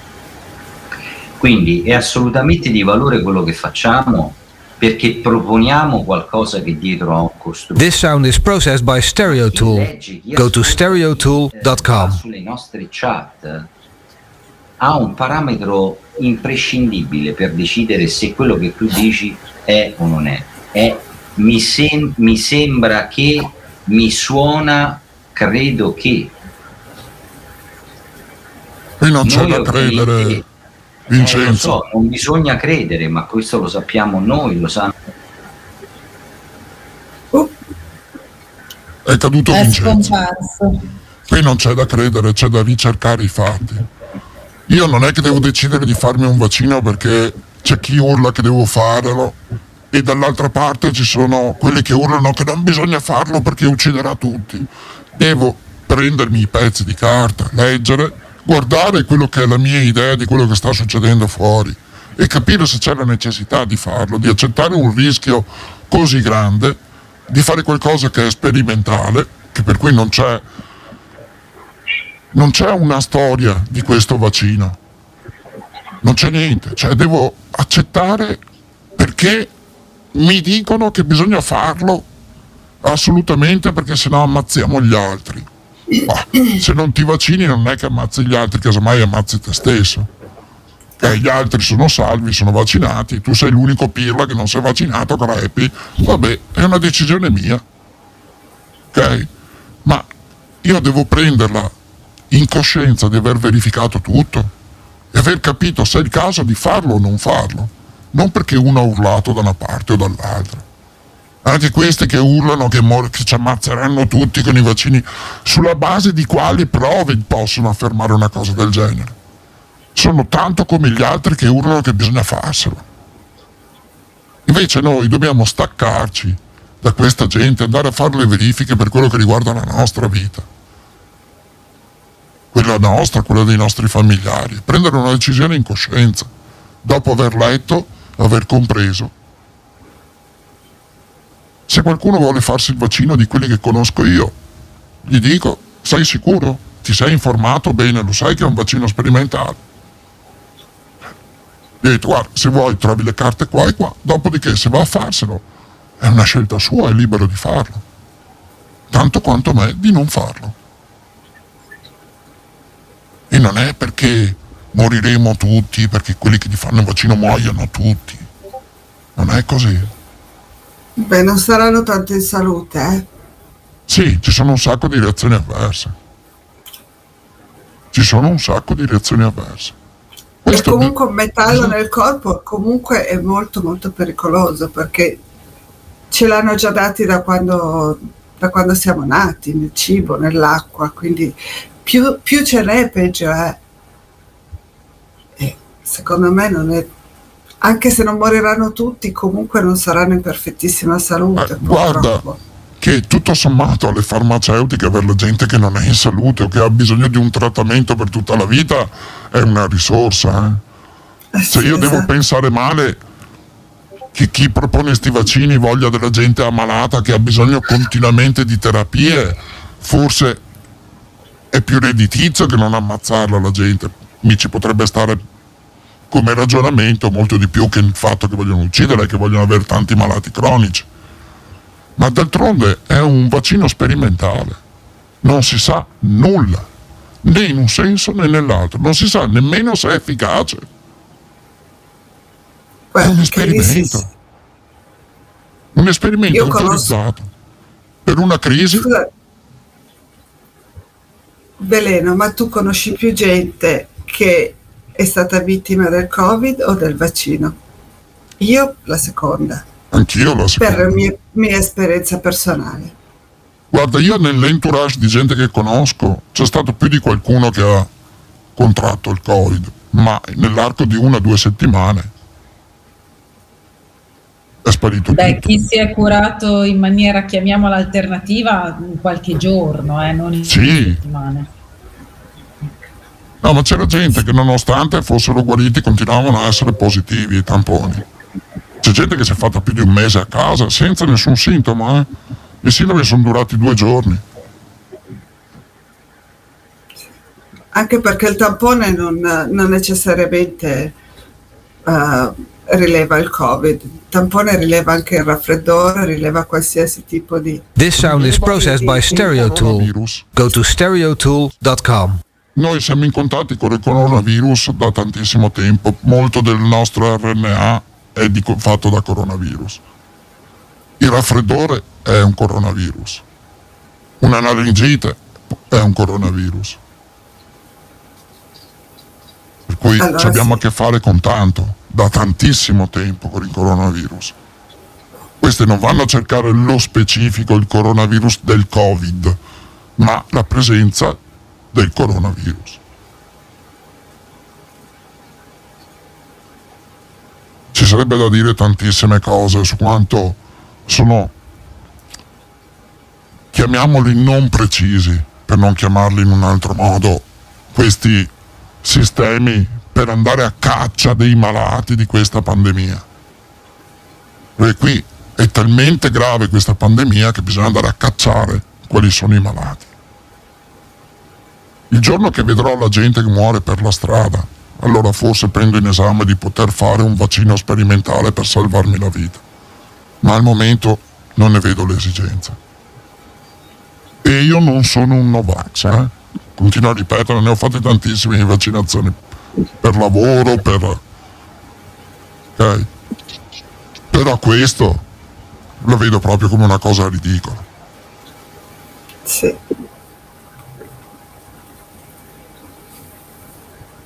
Adesso qua dicono che la terza dose... Che, comunque talmente grave che hanno dovuto incentivare i medici a registrare i morti per coronavirus e questo non solo in Italia, eh, anche in America, ne parlavamo anche con te Barbara sì. di queste informazioni, quindi insomma...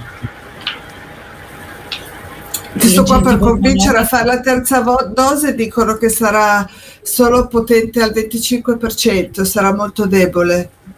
Ah, ecco. Mettono che poi cosa ne sai? Cosa ne sai? Non è vero, cioè, te lo dicono per, per incentivarti, ma io l'altro giorno una mia, una mia vicina di casa neanche avrà, penso che abbia 65, portati male. E lei dice, ah io ho già fatto il terzo, perché le mie amiche l'hanno fatto e l'ho fatto anch'io così me lo sono tolto di mezzo. E non ho mai avuto paura del Covid, mi ha anche detto. Vabbè, meno male, penso se avesse paura. Cosa le dici? Ormai non puoi più dire niente, non, non sto lì a dirgli, ormai è fatta. Allora, Simone Marra, stanno morendo tanti ragazzi. Mm, sì. Con ogni vaccinazione, con ogni medicinale ci sono degli effetti, delle reazioni avverse Guardate che muore un sacco di gente anche con i vaccini tradizionali. Non se ne parla, ma è così, andate a cercarvi i dati. Stanno morendo tanti ragazzi. Purtroppo è brutto dirlo, ma bisogna andare a vedere il dato statistico. Lo so che è orrendo perché ogni singola vita conta. Ok? Però credetemi che anche nelle altre vaccinazioni c'è tanto. Infatti è qui che bisognerebbe comprendere se vale la pena correre il rischio di contrarre una malattia o di accettare il rischio che arriva da fare una vaccinazione. Perché secondo me c'è anche un abuso delle vaccinazioni. Perché ci sono delle malattie che ormai sono state debellate, sono talmente rari i casi di contrarle che possono avere che non vale la pena fare i vaccini. E invece accettiamo la vaccinazione perché la scienza ci dice che ci salva la vita. Ci sono tantissime persone che sono rimaste lesionate dai vaccini, tante che sono morte. Bisognerebbe comprendere se ne vale la pena fare un qualsiasi vaccino. È qui che bisognerebbe porsi la domanda. Poi nello specifico questo, ok, ognuno di noi ha le sue idee, io le mie le ho espresse. Cioè, Giuseppe, Questo... sì, veleno, ma stanno morendo ragazzini di 13, 14, 15 anni. Io, tutti quelli che sento, sono, stanno morendo di vaccino. Certo, è Poi, vero. Io non sono in Italia, quindi non mi arrivano tutte le notizie, però io, ragazzini di quell'età che sono morti di Covid, non ne ho mai sentiti. This sound is processed by StereoTool. Go to stereotool.com. Però, come detto prima, lì servirebbe l'autopsia eh, servono le autopsie, bisogna verificare i dati e se effettivamente è correlato va fermata subito la vaccinazione, immediatamente. Ma dove sono i nostri medici che fanno le autopsie e confermano o meno che denuncino? Qui devono essere, sono loro che devono fare un'assunzione di responsabilità, darsi da fare a riguardo di questa cosa. Perché non basta dire eh quello si è fatto il vaccino poi è morto, servono i dati per andare addosso a livello legale a questa gente. Eh, poi come, come diceva eh.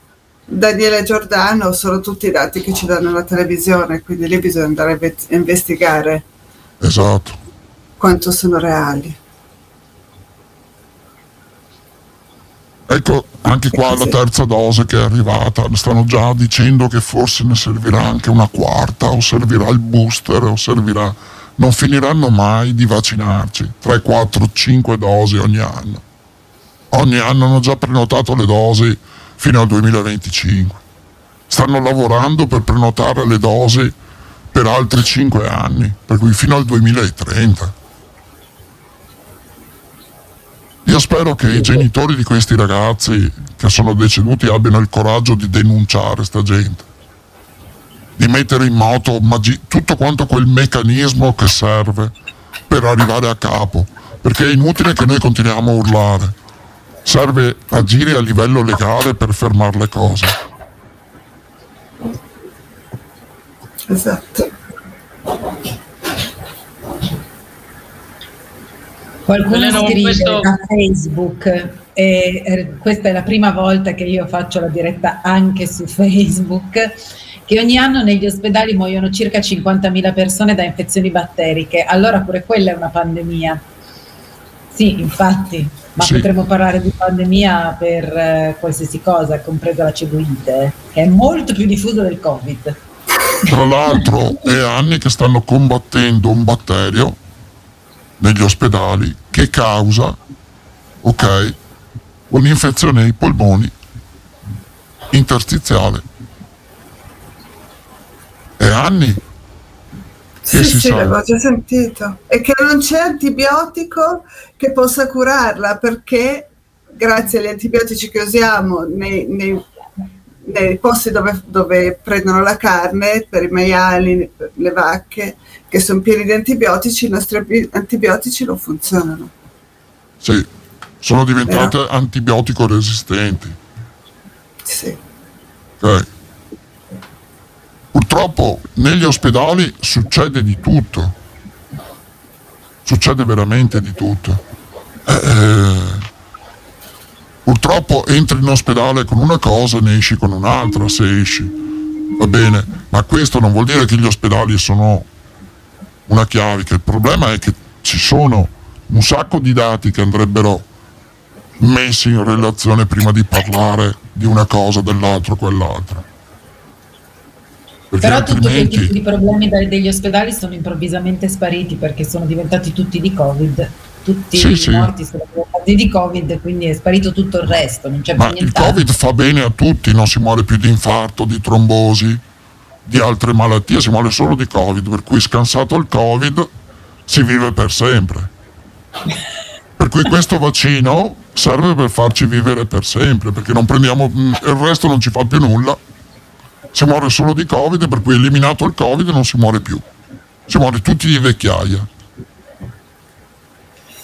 È interessantissima questa cosa qui, bisognerebbe rifletterci veramente tanto. Comunque guardiamo allo scopo finale. Lo scopo finale del Deep State è quello dell'agenda, 20, dell'agenda 21 e della 2030 alla fine guardando, guardando dalla, guardandola da, da lontano è, è, quello che vogliono, vogliono ridurre la popolazione, vogliono renderci deboli e schiavi, ma non ce la faranno mai. È tutta Tra una questione di economia.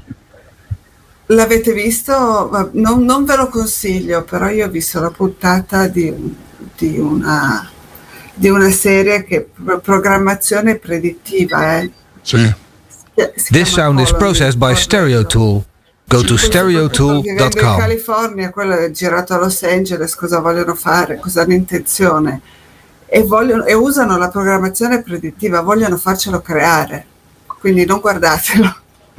Però eh, sembra, sembra, addirittura hanno le divise identiche a quelle della, dell'Australia.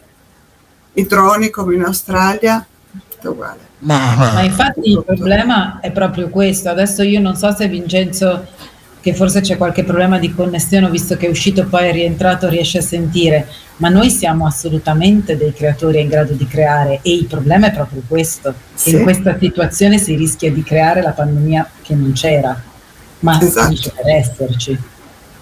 Ci sì, non, non dispongo di video, vi sento e penso mi sentiate. Sì, sì, sì. E sì, grazie Leonora. Eh, qualche problema tecnico, eh, non mio. Beh, la, la, creazione predittiva eh, ha tutta una, una sua diciamo, eh, descrizione, una sua anche divulgazione. Noi sappiamo che il deep state ci tiene a informarci, forse anzi a una regola non scritta nella quale eh, loro si riconoscono, e cioè informarci in anticipo di ciò che loro vorranno fare anche per questo fatto, perché un insieme di persone che vede, pensa all'unisono ad una cosa, eh, proiettandola nel futuro, crea un costrutto energetico che la porta in questa realtà. La neuroprogrammazione eh, serve a questo, serve a far sì che le masse rispondano agli input precisi in un modo preciso. Purtroppo questa è una realtà che eh, ha del fantascientifico, viene presentata non a caso in televisione, questo è certo, ma eh, la fisica quantistica e Planck stesso eh, in diversi trattati ha citato questo effetto che l'essere umano ha sulla realtà. Quindi il, il, il mitragliamento continuo dei media nel ripeterci la stessa notizia non è soltanto programmare le persone per fargli accettare qualcosa, serve anche a far sì che milioni di cervelli proiettino nel lobo frontale la stessa immagine costantemente. Questo crea una modificazione del campo quantico che è conforme a quella immagine. Non se ne parla spesso, non ne parliamo diffusamente eh, nelle nostre chat perché c'è un discorso diciamo aperto già da un anno, ma io non è che devo convincere qualcuno che la fisica quantistica funziona in un certo modo forse dovrei convincere qualcuno a interessarsi di ciò che la fisica quantistica ha descritto dall'inizio e dal suo primo pensatore, Max Planck.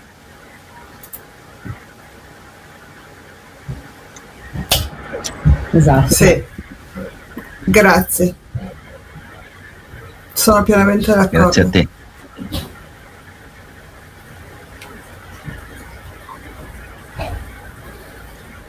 Ragazzi, è l'1.14 in Italia. Barbara, sei l'unica fresca e riposata. Qui vedo dei voti un po' provati. Simone ormai non ha più detto neanche una parola. no, no, figurati. Sì, sì, no, figurati, gli argomenti sono molto interessanti. Io volevo dire agli ascoltatori che ci ascoltano in radio che non riescono a vedere le cam accese che chi ha appena parlato è Vincenzo che è una persona che si occupa solo ed esclusivamente di spiritualità e sicuramente con gli interventi che fa è percepibile sulla pelle ciò che lui vuole trasmettere. E poi volevo dire a Veleno se voleva ricordare la eh, Zoom di prossima settimana, visto che l'uno e un quarto e abbiamo toccato di nuovo questi argomenti e poi per il resto, per il momento non mi viene altro in mente.